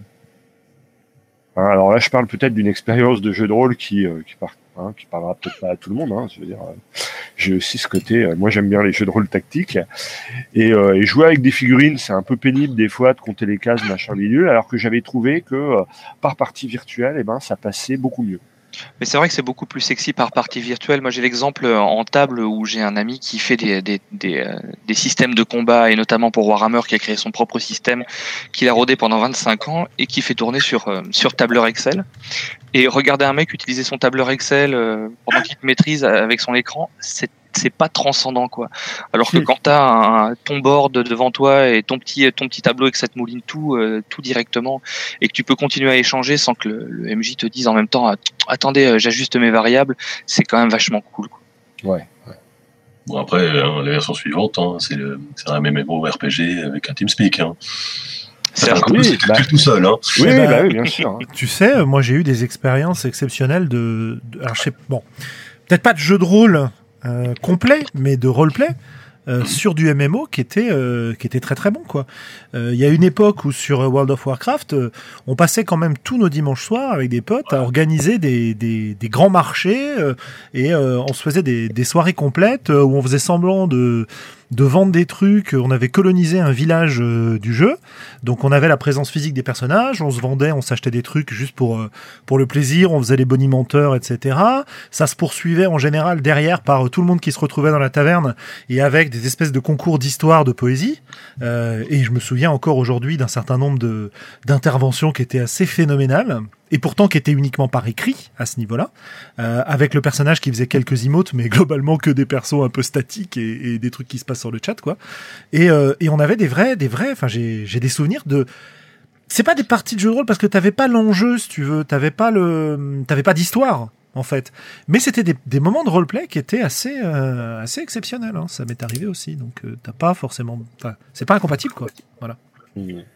Si on parle de ça, moi je peux aussi relater l'expérience d'un jeu qui a précédé encore, qui s'appelle EverQuest, qui en plus est un jeu assez lent, avec des gros moments de downtime, de gros moments où tout le monde s'assied et passe 5 minutes à récupérer sa mana, ses points de vie, et où le travail collaboratif est encore plus nécessaire et important que sur World of Warcraft, et donc ça génère une vraie ambiance de guilde avec des vrais gens qui font du RP sur le chat, qui discutent, qui échangent, même parfois qui font pas du RP, qui parlent simplement de leur vie personnelle, que j'ai pas eu sur d'autres jeux plus énergiques sur d'autres jeux en ligne. Mais on digresse là, mon bon. Oui, moi je restais quand même sur le côté jeu virtuel. Ok. C'est effectivement, on a des ressentis très très différents de ce point de vue-là. Il y a peut-être un avantage que tu as, enfin en tout cas une différence notable effectivement quand tu vas dans le jeu en table réelle sur lequel je reviens puisqu'on en a un peu parlé, c'est la mesure de la réaction des gens en face de toi. Moi je sais qu'il y a un truc que je prends beaucoup de plaisir à jouer, c'est des personnages qui vont choquer les autres. Des espèces de monstres, d'une manière ou d'une autre. Notamment, j'ai longtemps joué une campagne de Warhammer où je jouais un ogre, enfin bon, des trucs comme ça, quoi. Et à part ça, t'aimes pas le monsieur qui se met à 12 cm de ton visage. Mais absolument. Parce que je pas assez fort pour être convaincant. Parce que voilà, c'est ça. Parce que je m'approchais pas, en fait. Je m'approchais pas des autres et je les choquais par ce que racontait mon personnage et ce que faisait mon personnage, pas par mes actions propres. J'allais pas leur respirer directement dans les oreilles, si tu veux. Je leur disais que tu le faisais. Voilà, par exemple. Non, mais bon, tu sais, tu pars dans des descriptions un peu horribles de ce que ton personnage fait, etc. Et c'est vrai qu'un des grands plaisirs de ce type de jeu, c'est de voir la réaction des autres en face. Parce que finalement, en tout cas pour moi, dans ces cas-là, jouer le monstre, jouer l'archétype du personnage qui va choquer les autres, n'a d'intérêt que si je les choque effectivement, si ou si au moins je provoque une réaction. Si je provoque pas de réaction, bon, c'est difficile, quoi. Oui. Attention war. Bah carrément, attends, cabotinage, tout ça. Non mais c'est vrai que c'est quelque chose que je joue moins facilement en jeu virtuel. Sauf que tu peux aussi y trouver un vrai plaisir. C'est plus dur. Mais quand tu dis un truc et que derrière t'entends les réactions des gens qui peuvent pas s'empêcher de réagir, alors que d'habitude ils restent bien silencieux en t'écoutant, c'est assez marrant aussi. Mais là on retombe un peu dans le plaisir du troll sadique. En fait. Ouais, mais est-ce qu'on peut pas apprendre à le montrer d'une certaine manière en jeu ? Je donne un exemple. On a fait la semaine dernière, vendredi dernier, une partie de SOT maîtrisée par Volsung et Maxime en parlait dans le chat un peu plus tôt. On a des personnages qui sont quand même particulièrement choquants, quoi. Et du coup on est arrivé, pour ceux qui connaissent pas le jeu, SOT, on joue des cultistes qui essaient d'invoquer le Cthulhu local, et du coup on joue des personnalités assez dépravées qui sont en proie à un décalage avec la réalité, et on a des compulsions et des addictions diverses et variées, et il faut qu'on fasse 4 sacrifices pour parvenir à invoquer la créature sans se faire arrêter par les éventuels investigateurs. On était au deuxième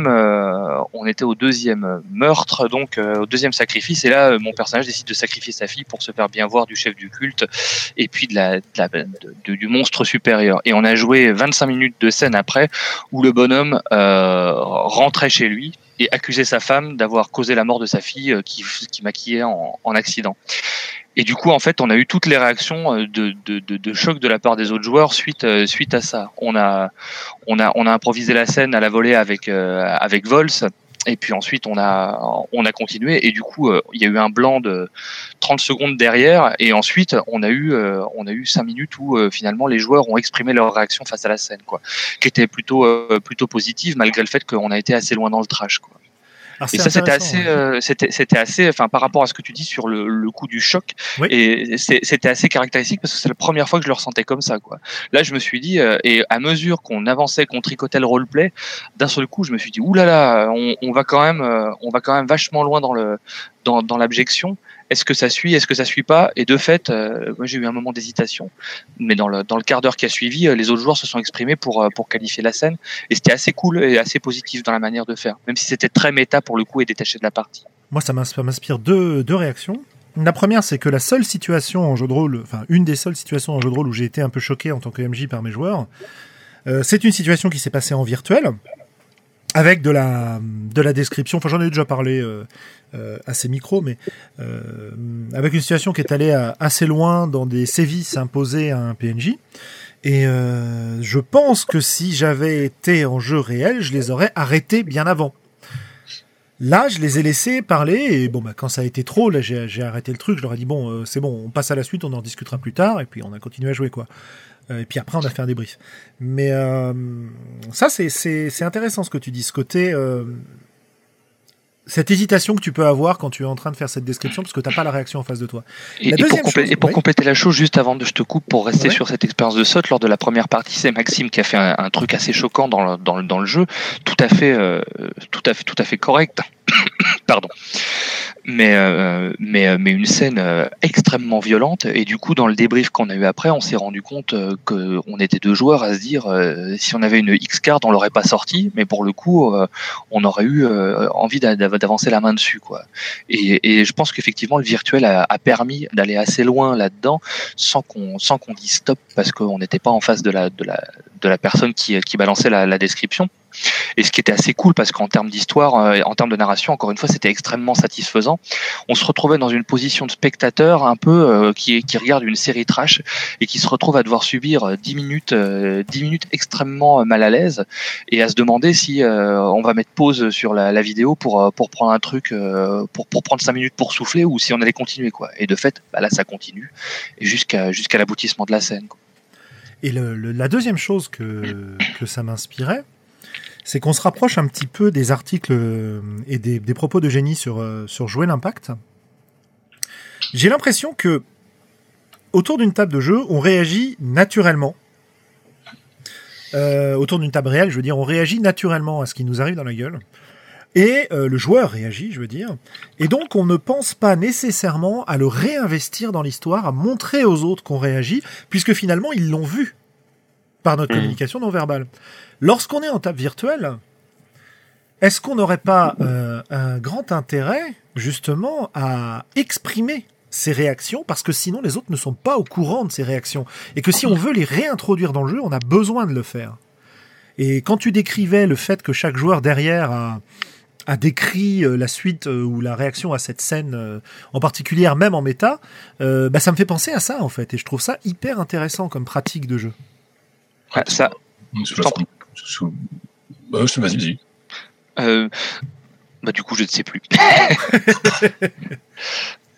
Moi, oui. Ça fait aussi partie. La question s'est posée il n'y a pas très longtemps aussi suite à une partie de Monster Heart où il y a eu pareil des scènes un peu trop. Et où du coup, il y a eu des discussions un petit peu sur la notion de X-Card ou quoi que ce soit, quoi.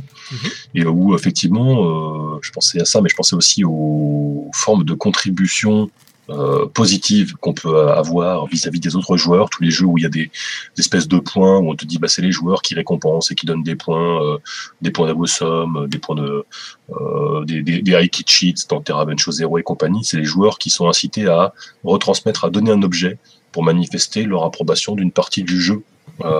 Des joueurs en face, qui sont donc généralement des tokens physiques, un peu comme les jetons de poker dans du Savage World, le truc de ce style-là, et qui, ou le fait d'avoir un pot au milieu de la table, et on te dit bah vas-y pioche dans le pot, ou un truc de ce style-là, et bah ce truc-là, par contre, c'est quelque chose qui a beaucoup de mal, je trouve, à se matérialiser au niveau de la table virtuelle, et ça fait partie de cette espèce de convivialité et d'encouragement mutuel à dire ok, tu vas dans le bon sens, c'est exactement ce genre de choses-là qu'on veut voir à la table. Bon, là, on parle de descriptions qui théoriquement ne sont pas dans le positif, mais si c'est ce que la composition du jeu encourage, bah, théoriquement il faudrait qu'il y ait cette forme d'assentiment, d'approbation, de dire ok c'est bon, tu peux continuer dans ce sens là, etc. Quoi.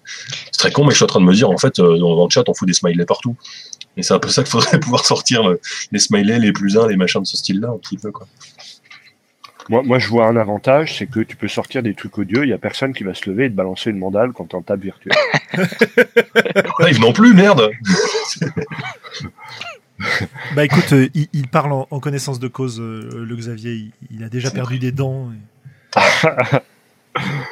ouais. C'était ça l'immersion à sombre. Voilà, c'est ça. Je veux dire, je peux pas éclater la gueule de mes joueurs sur la table et tout de suite j'y perds. Hein. J'ai un petit plaisir de MJ qui n'est plus là. Ouais, ça me fait de la surprise, ouais, tu passes derrière et tu lui repasses la gueule sur la table. Ah, voilà, c'est la version plus du jump scare. C'est tu cries backstab. Voilà. C'est vachement étonnant en fait quand je fais un peu le bilan de ce qu'on est en train de raconter, en tout cas de ce que j'en ai retenu. J'ai l'impression qu'on a tendance à dire que nous irions facilement plus loin autour d'une table virtuelle que sur une table réelle.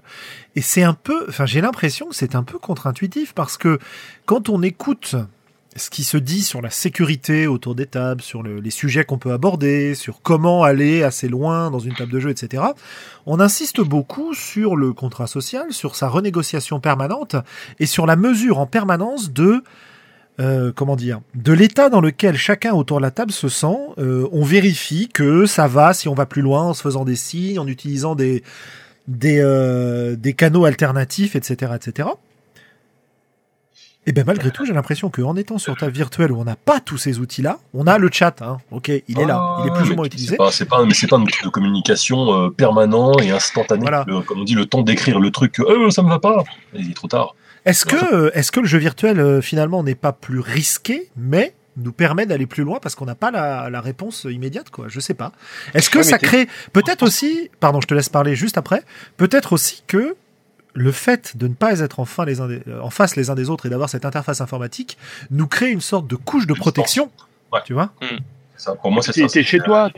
Distance, en fait. T'es chez toi, effectivement, t'es dans un environnement, et tu es maître de tout le reste, à part ce point-là, et qui, comme on l'a dit, est souvent ne passe que par de l'audio. Il va pas y avoir les images en même temps, il va pas y avoir différentes choses et compagnie, etc. Et donc, je pense que ça permet de digérer l'information d'une manière différente. À un moment où, effectivement, c'est le fameux problème, en podcast, en partie ou quoi que ce soit, s'interrompre, savoir quand dire Quand est-ce qu'on peut placer sa phrase, quand est-ce que l'autre va avoir fini son argument ou quoi que ce soit, quoi.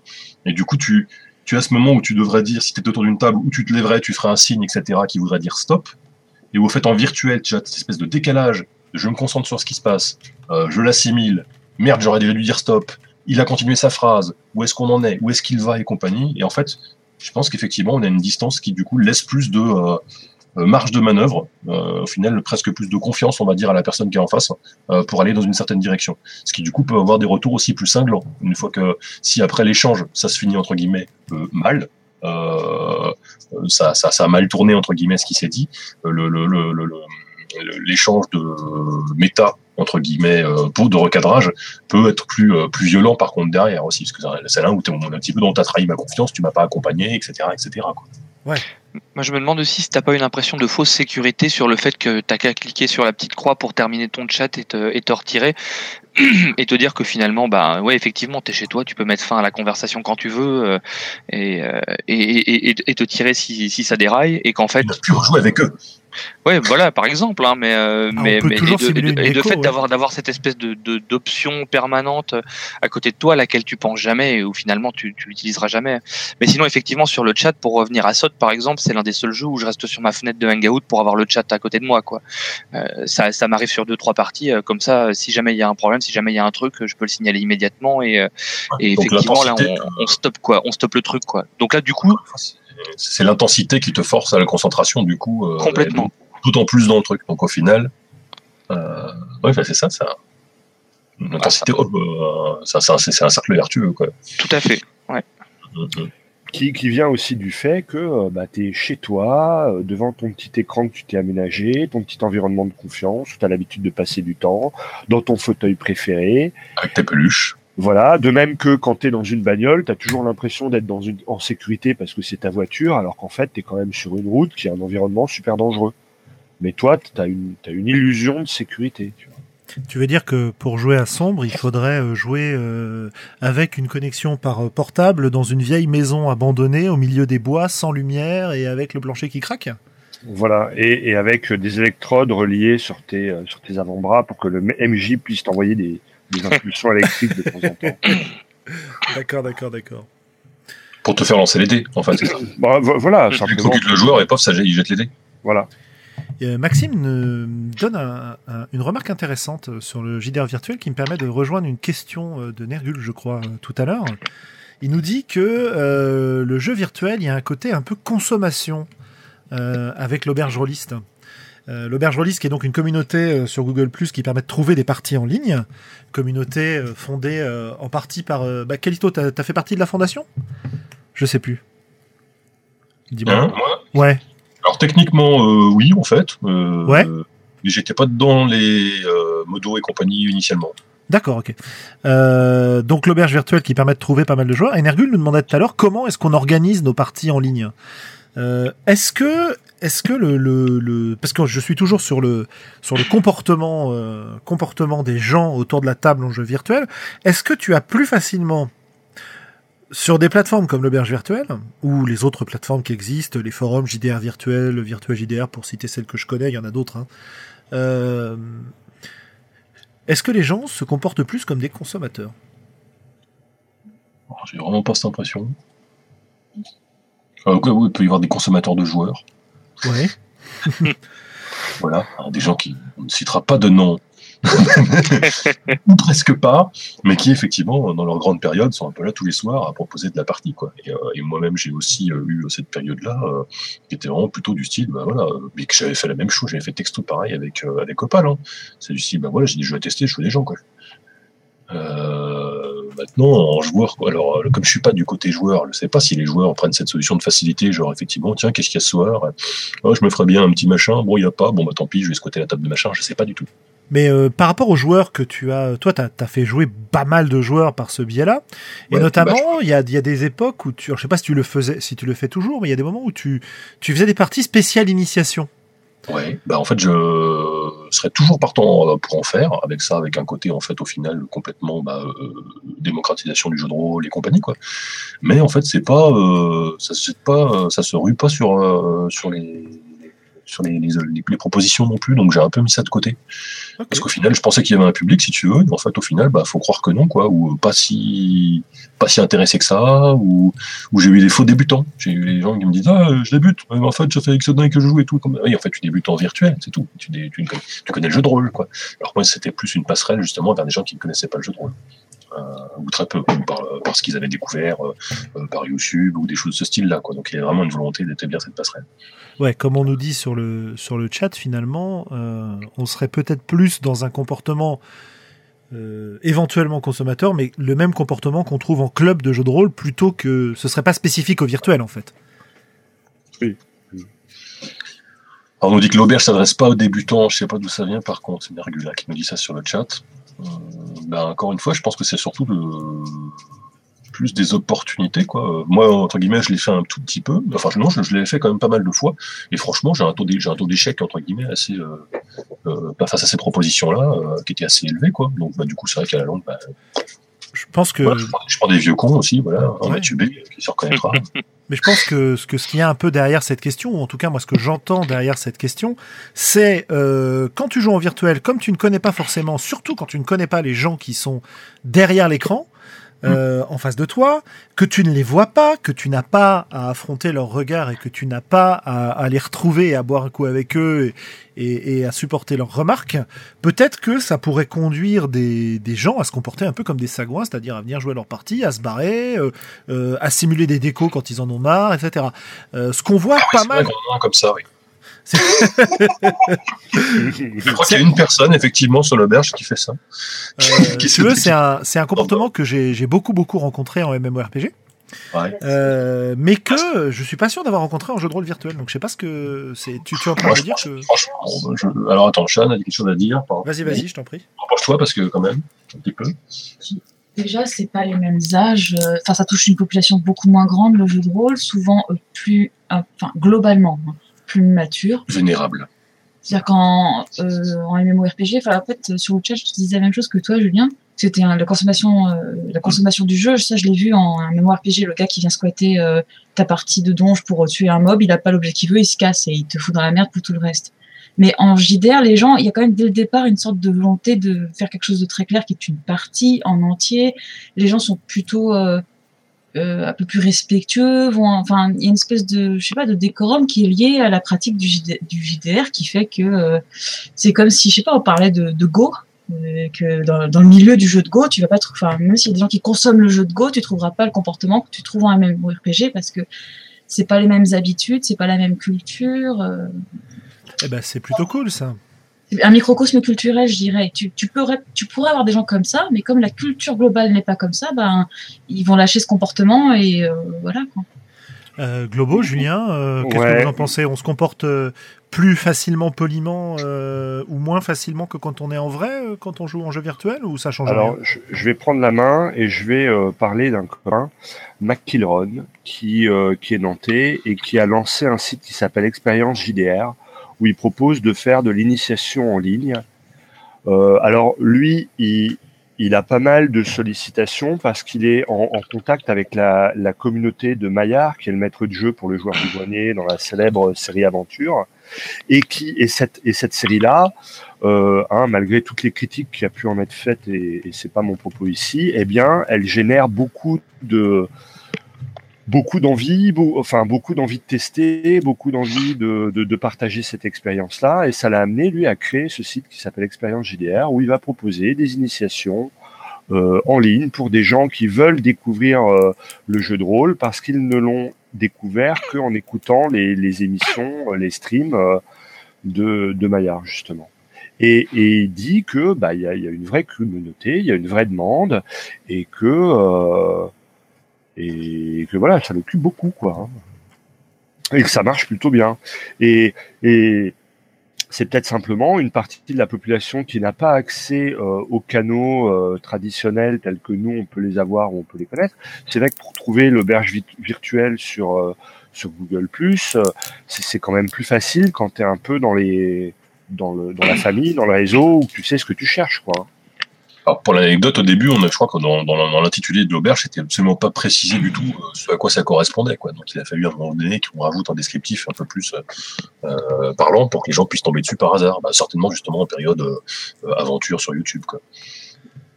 Voilà. Et donc, moi, je pense que c'est aussi un effet de, voilà, si on trouve pas les gens à initier par ce biais-là, c'est aussi un effet de communauté, quoi. Et parce que il pourrait y avoir une demande. Et c'est peut-être un bon moyen d'entrer dans le hobby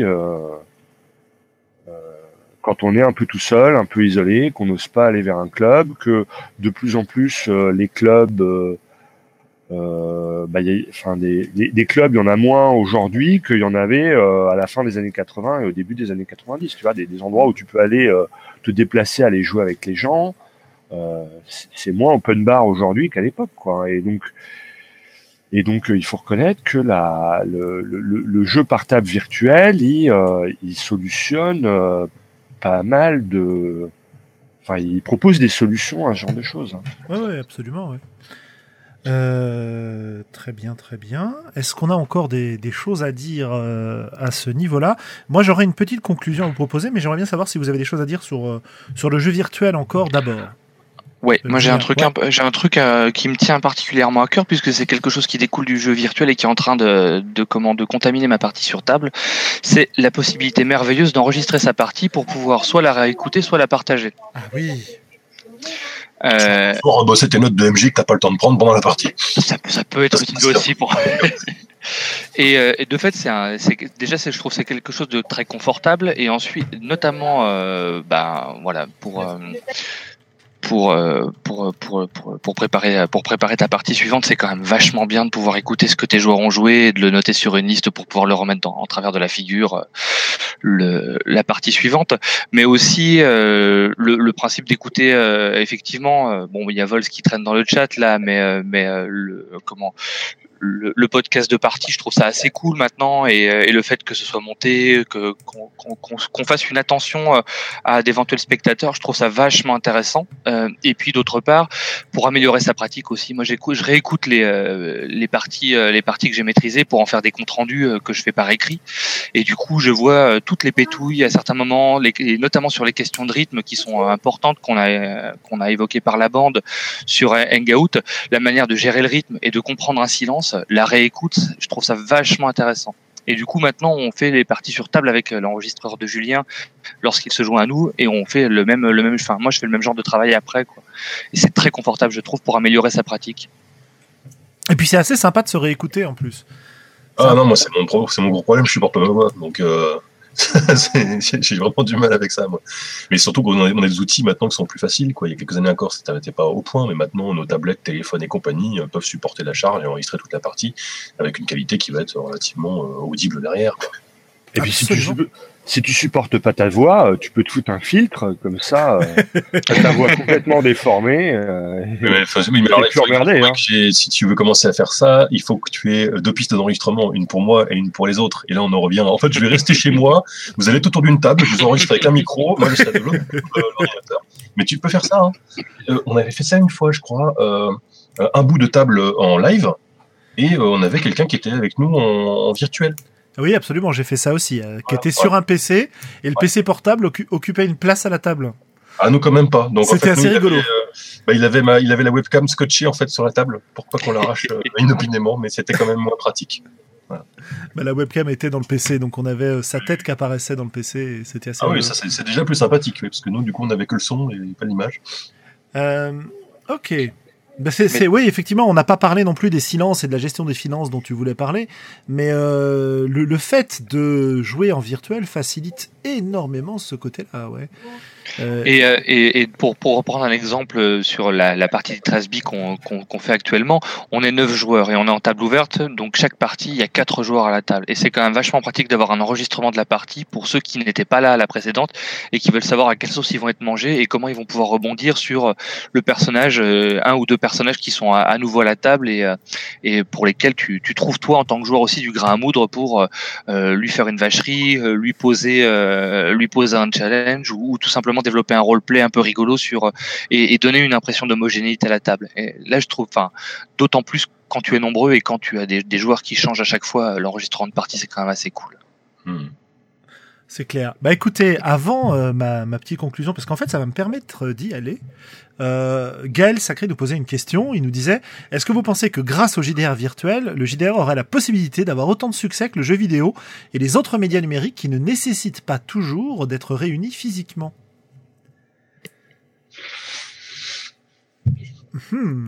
Qu'est-ce que vous en pensez? Est-ce que pour vous c'est...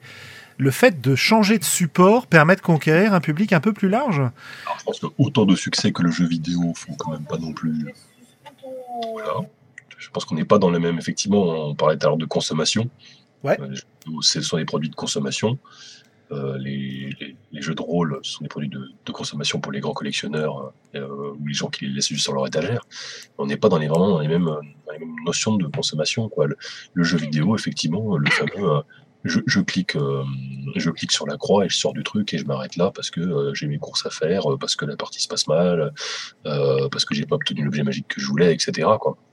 Et là, on a un comportement de consommateur. Je prends, je jette. Je passe à autre chose et compagnie, etc.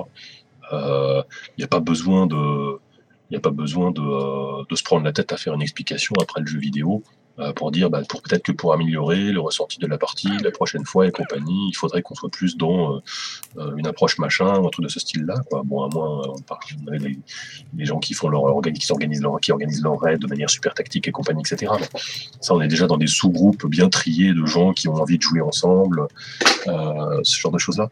Mais je pense que ouais, le comportement de consommation, faut vraiment le voir dans le sens, je prends, j'arrive, j'utilise, je pirate, j'ai pas de respect au final quelque part, ou pas spécialement pour le contenu, parce qu'il y en a une telle profusion qu'on peut se permettre de dire, plutôt que d'améliorer quelque chose, je jette directement et je prends l'autre truc qui ressemble à peu près et qui sera peut-être mieux. Et je dis que le premier, c'est de la merde.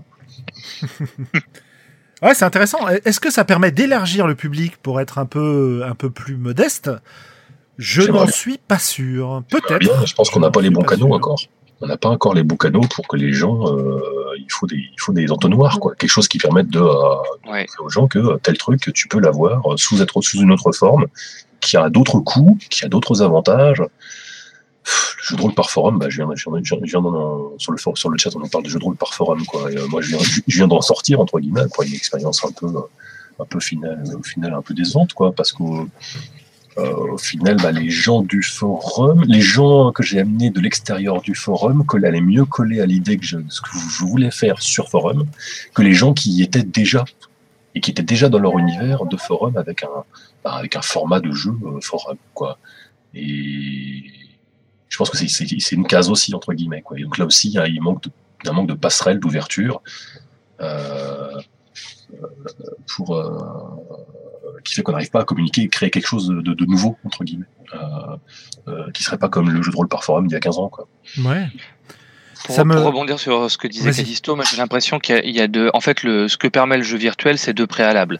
Le premier, c'est de simplifier les modalités d'organisation et de répondre à une question qui moi m'a emmerdé pendant 20 ans, c'est avec qui je joue et qui est disponible pour jouer quand j'ai envie. Là, on est quand même dans une plus grande accessibilité parce qu'on a un potentiel de joueurs qui se réduit pas à sa ville de 20 000 habitants dans lequel on est 10 à jouer et on ne veut pas jouer au même jeu. La deuxième chose, c'est les actual plays, encore une fois. Je pense que le fait d'avoir un format qui soit écoutable, éventuellement monté, ce que ne fait pas ou peu Aventure du coup, et ce que d'autres font, moi j'ai l'impression que ça, en donnant une espèce de résultat à la partie de jeu de rôle, quelque chose d'écoutable, je me demande si ça augmente pas quand même l'accessibilité à terme. Après, effectivement, comme disait Kalysto, tant qu'on n'aura pas les canaux pour toucher des gens massivement, là on a les moyens de produire du contenu et d'avoir des méthodes d'organisation qui sont beaucoup plus optimales que le jeu de rôle sur table. Maintenant, qu'est-ce qu'on en fait, comment on le répand, ça c'est autre chose, et là j'ai pas de réponse. Et comment on accueille, justement, si on a et comment on accueille, si on est ce show, bah l'auberge virtuelle, c'était aussi parce qu'on avait tout uniformisé, parce qu'en fait, au final, la personne La personne qui rentre sur l'auberge virtuelle, tu mets ton petit poste, je vais maîtriser à tes trucs, la personne est intéressée, tu l'ajoutes à tes contacts, tu planifies un événement avec la même interface qui va te permettre d'organiser ton truc directement à Hangout, qui va gérer le son, qui gère aussi les jets de dés, tu vas utiliser la plateforme des documents G+, derrière. En fait, au final, tout ça avec une seule adresse, au final, Gmail, partagée avec le joueur, avec le nouveau joueur. Alors que si on est, alors on fait un bout sur Skype, on s'organise sur un forum, on s'envoie un mail pour se confirmer la date et compagnie, etc. On retrouvait tout le côté extrêmement compliqué de l'organisation, quoi. Et je reviens effectivement sur cet accueil. C'est ce que justement que j'avais essayé de faire moi un petit peu à cette époque où je voyais des gens débarquer et rien qu'avec le nom des profils, tu pouvais savoir que c'était des gens qui venaient justement de forums RPG ou de gens qui avaient découvert la chaîne d'aventure. Et voilà, en se postant vraiment à la porte d'entrée, en essayant de faire un petit peu de venez par là, un peu d'aiguillage quoi entre guillemets, vers des produits un peu plus ciblés pour accueillir les gens quoi.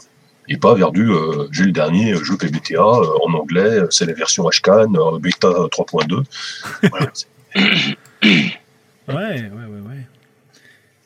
C'est effectivement intéressant de réfléchir aux éventuels canaux de diffusion du jeu de rôle et la façon dont ça peut se transmettre. Ça me fait penser tout ça à un vieux podcast de La Cellule, où je crois que c'était Olivier Stein qui racontait la façon dont il propose à ses collègues de boulot de venir découvrir le jeu de rôle. Et ça renvoie un petit peu à l'aspect temps. Et ce qui était rigolo, c'est que il raconte qu'il explique ce que c'est que du jeu de rôle et qu'il dit voilà, si tu veux venir tester, bah tu prends un week-end, on part en week-end et on va jouer.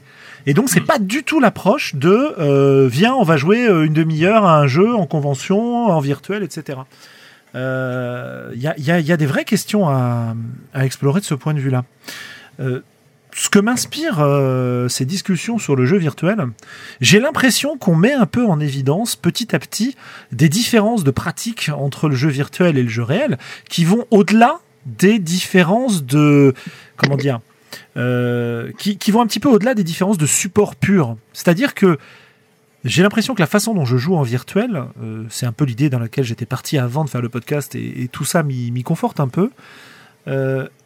Quand je joue en virtuel, je ne suis pas exactement le même joueur que quand je joue en réel. Enfin, en tout cas, j'en ai l'impression. Du coup, ça me pose une question. Il y a assez peu de jeux qui sont pensés pour le virtuel ou pour prendre en compte ce support virtuel.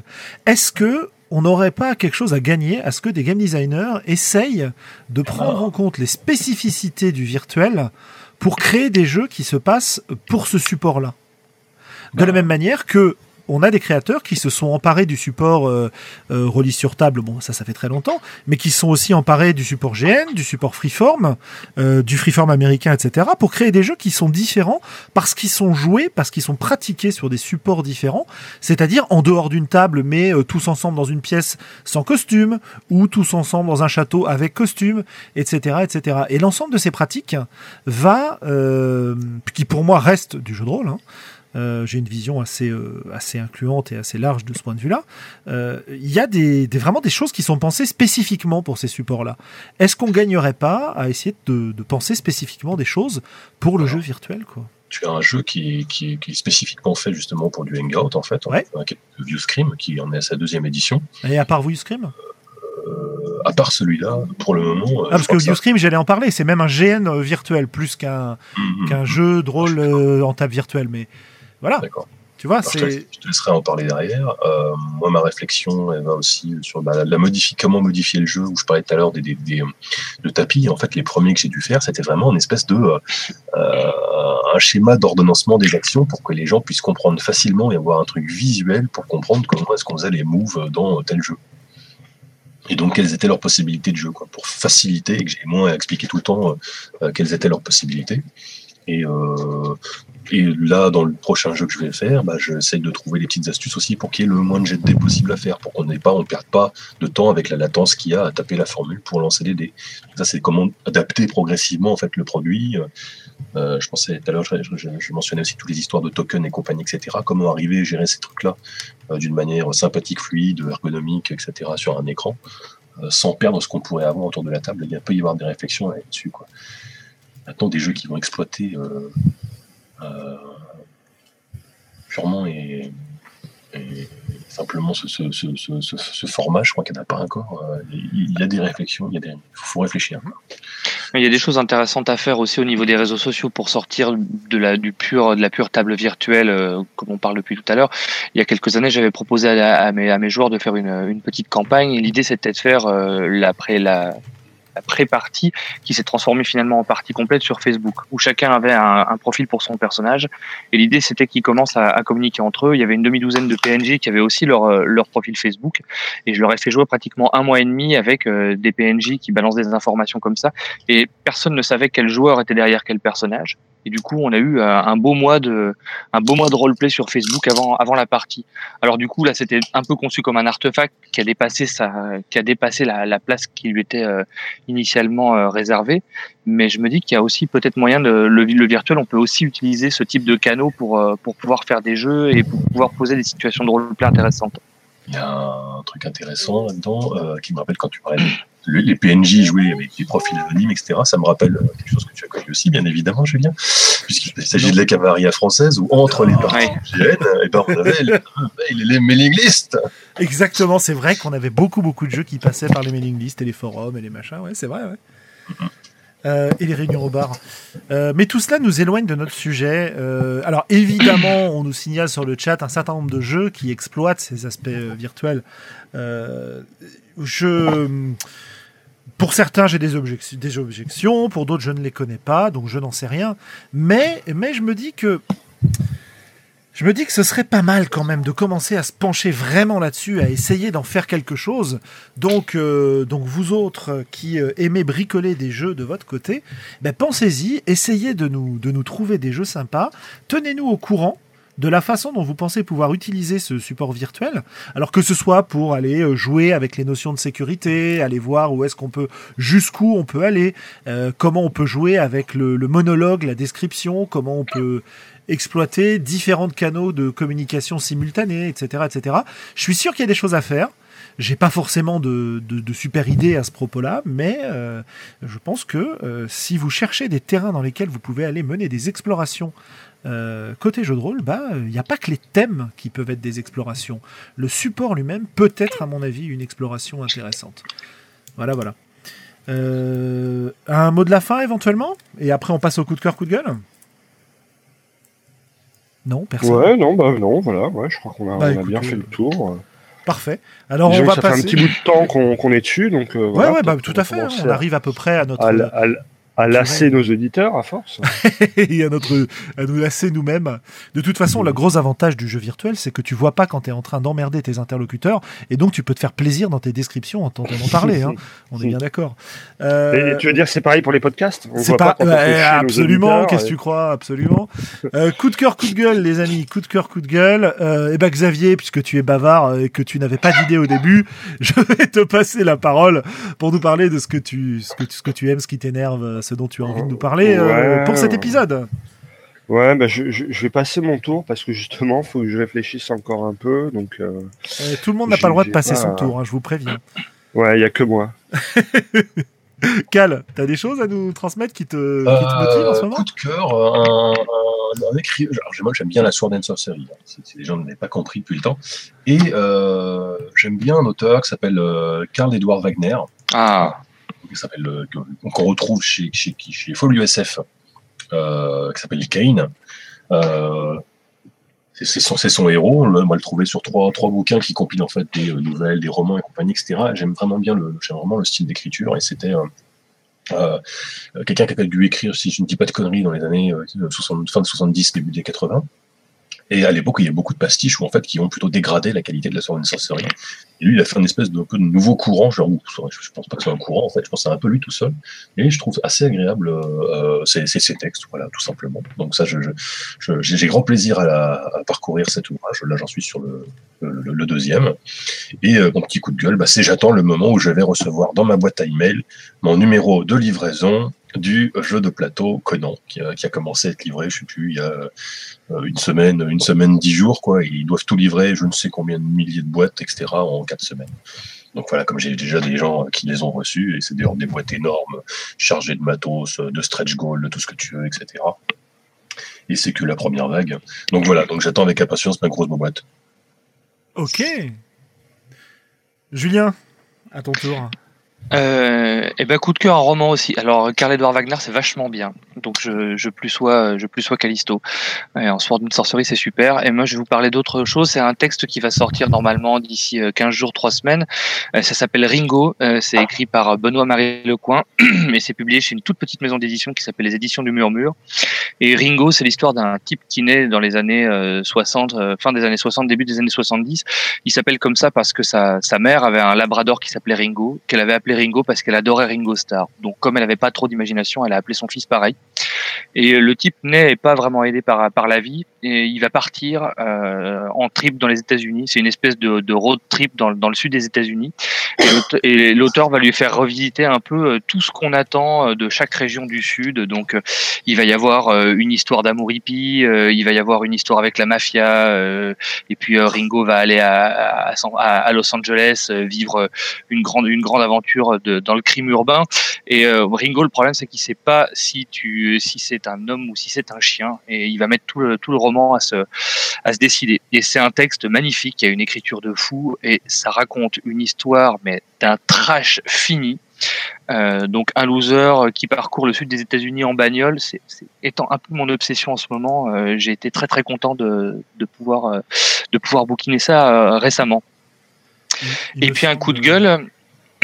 Vas-y. Alors mon coup de gueule, c'est qu'il y a un super programme au Génial et un super programme aux Utopiales, et que personne ne devrait rester chez lui le week-end du 29 octobre, mais que moi je serai chez moi.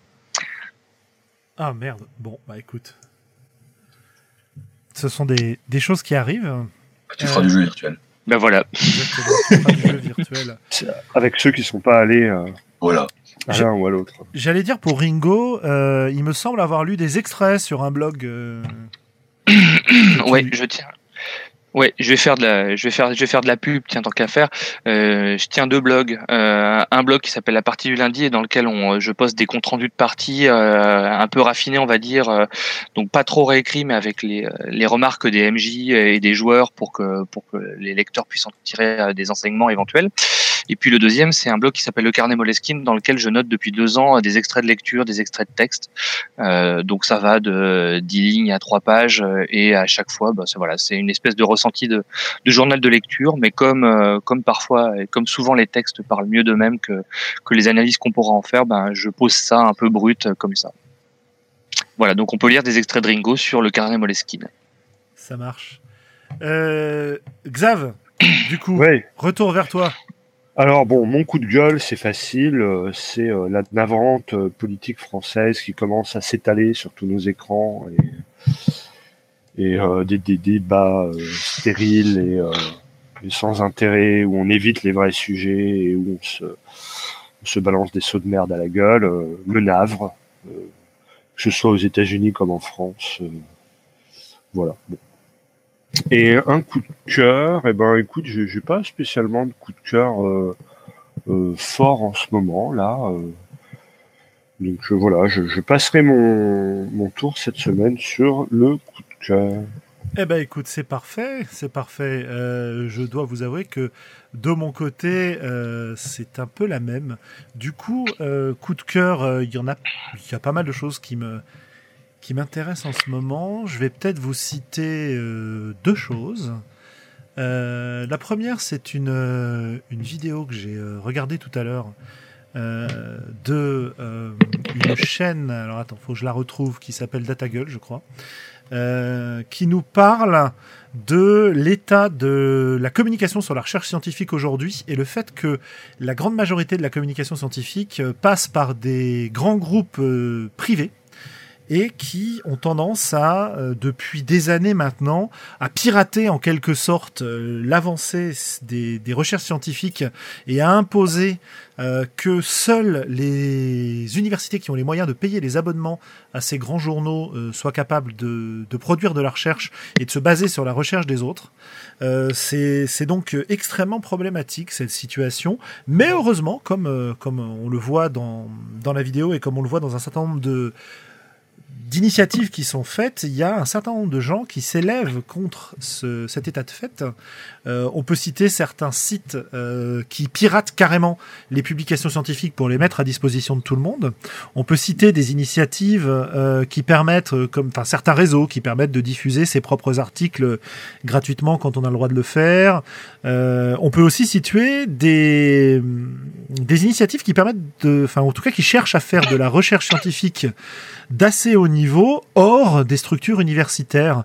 Et notamment, pour n'en citer qu'un seul, on peut parler d'une structure qui s'appelle La Paillasse, qui est une espèce de hack lab dans Paris, qui propose une structure dans laquelle des gens et des scientifiques intéressés par les biotechnologies peuvent venir faire un certain nombre d'expériences intéressantes sur le sujet. Et donc c'est pas mal. Il y a une autre initiative qui s'appelait, alors je l'ai pas suivi depuis un moment, ça s'appelait Hack Your PhD. Donc c'était une initiative dans laquelle les gens communiquaient sur les thèses sur lesquelles ils étaient en train de travailler sans passer par ces grands journaux scientifiques ou en parallèle du passage par ces grands journaux scientifiques, de manière à rendre la connaissance scientifique accessible au plus grand nombre. Voilà. Donc ce sera mon coup de cœur, coup de gueule du mois là-dessus, principal. On peut ajouter ensuite, j'ai cité une chaîne de linguistique américaine lors du dernier épisode qui s'appelait Lexicon Valley. On peut citer une chaîne YouTube qui fait de la linguistique qui est hyper intéressante aussi en France, qui s'appelle Linguisticae. Voilà, ce sera mon deuxième coup de cœur pour l'épisode. Voilà. Alors du coup je reprends la main parce que mon coup de cœur m'est revenu. Ah. Mon coup de cœur, c'est pour un parlementaire wallon. Donc je salue bien nos amis belges, qui s'appelle Paul Magnette, et qui nous fait une petite vidéo YouTube de 20 minutes où il me fait rêver sur ce que pourrait être une belle politique, quoi. Enfin, de la vraie politique comme j'aimerais en voir plus souvent. Notamment, il parle du CETA, donc le traité transatlantique avec le Québec, parce qu'a priori les Wallons, le Canada, oui, les Wallons sont en train un petit peu de verrouiller l'affaire, et il explique pourquoi. Et cette vidéo-là, elle m'a fait rêver. Donc merci Paul Magnette. J'espère que je n'écorche pas ton nom, et merci à toi. Pour situer un petit peu, hein, on avait évité le TAFTA, mais en fait, là, grosso modo, donc l'échange direct Amérique-Europe, mais a priori, là, ça permettrait aux États-Unis de faire la même chose, les échanges avec le Canada, et comme le Canada doit avoir des accords d'échange avec nous, l'Europe, en fait, ce serait à peu près l'équivalent du TAFTA, mais en passant par le Canada. En passant par la petite porte. Voilà, c'est ça. Et là, il suffit qu'il y ait un votant, dans tous les participants, je crois que c'est un représentant par pays dans l'Europe ou un machin comme ça, pour que le projet ne passe pas. Et là où c'était marrant, c'était que nous, les fabuleux Français, alors ça, ça sera pas le Wallon qu'il faudra chercher, mais ça doit être, c'est Nicole Ferroni qui a fait un truc assez marrant. Absolument, oui.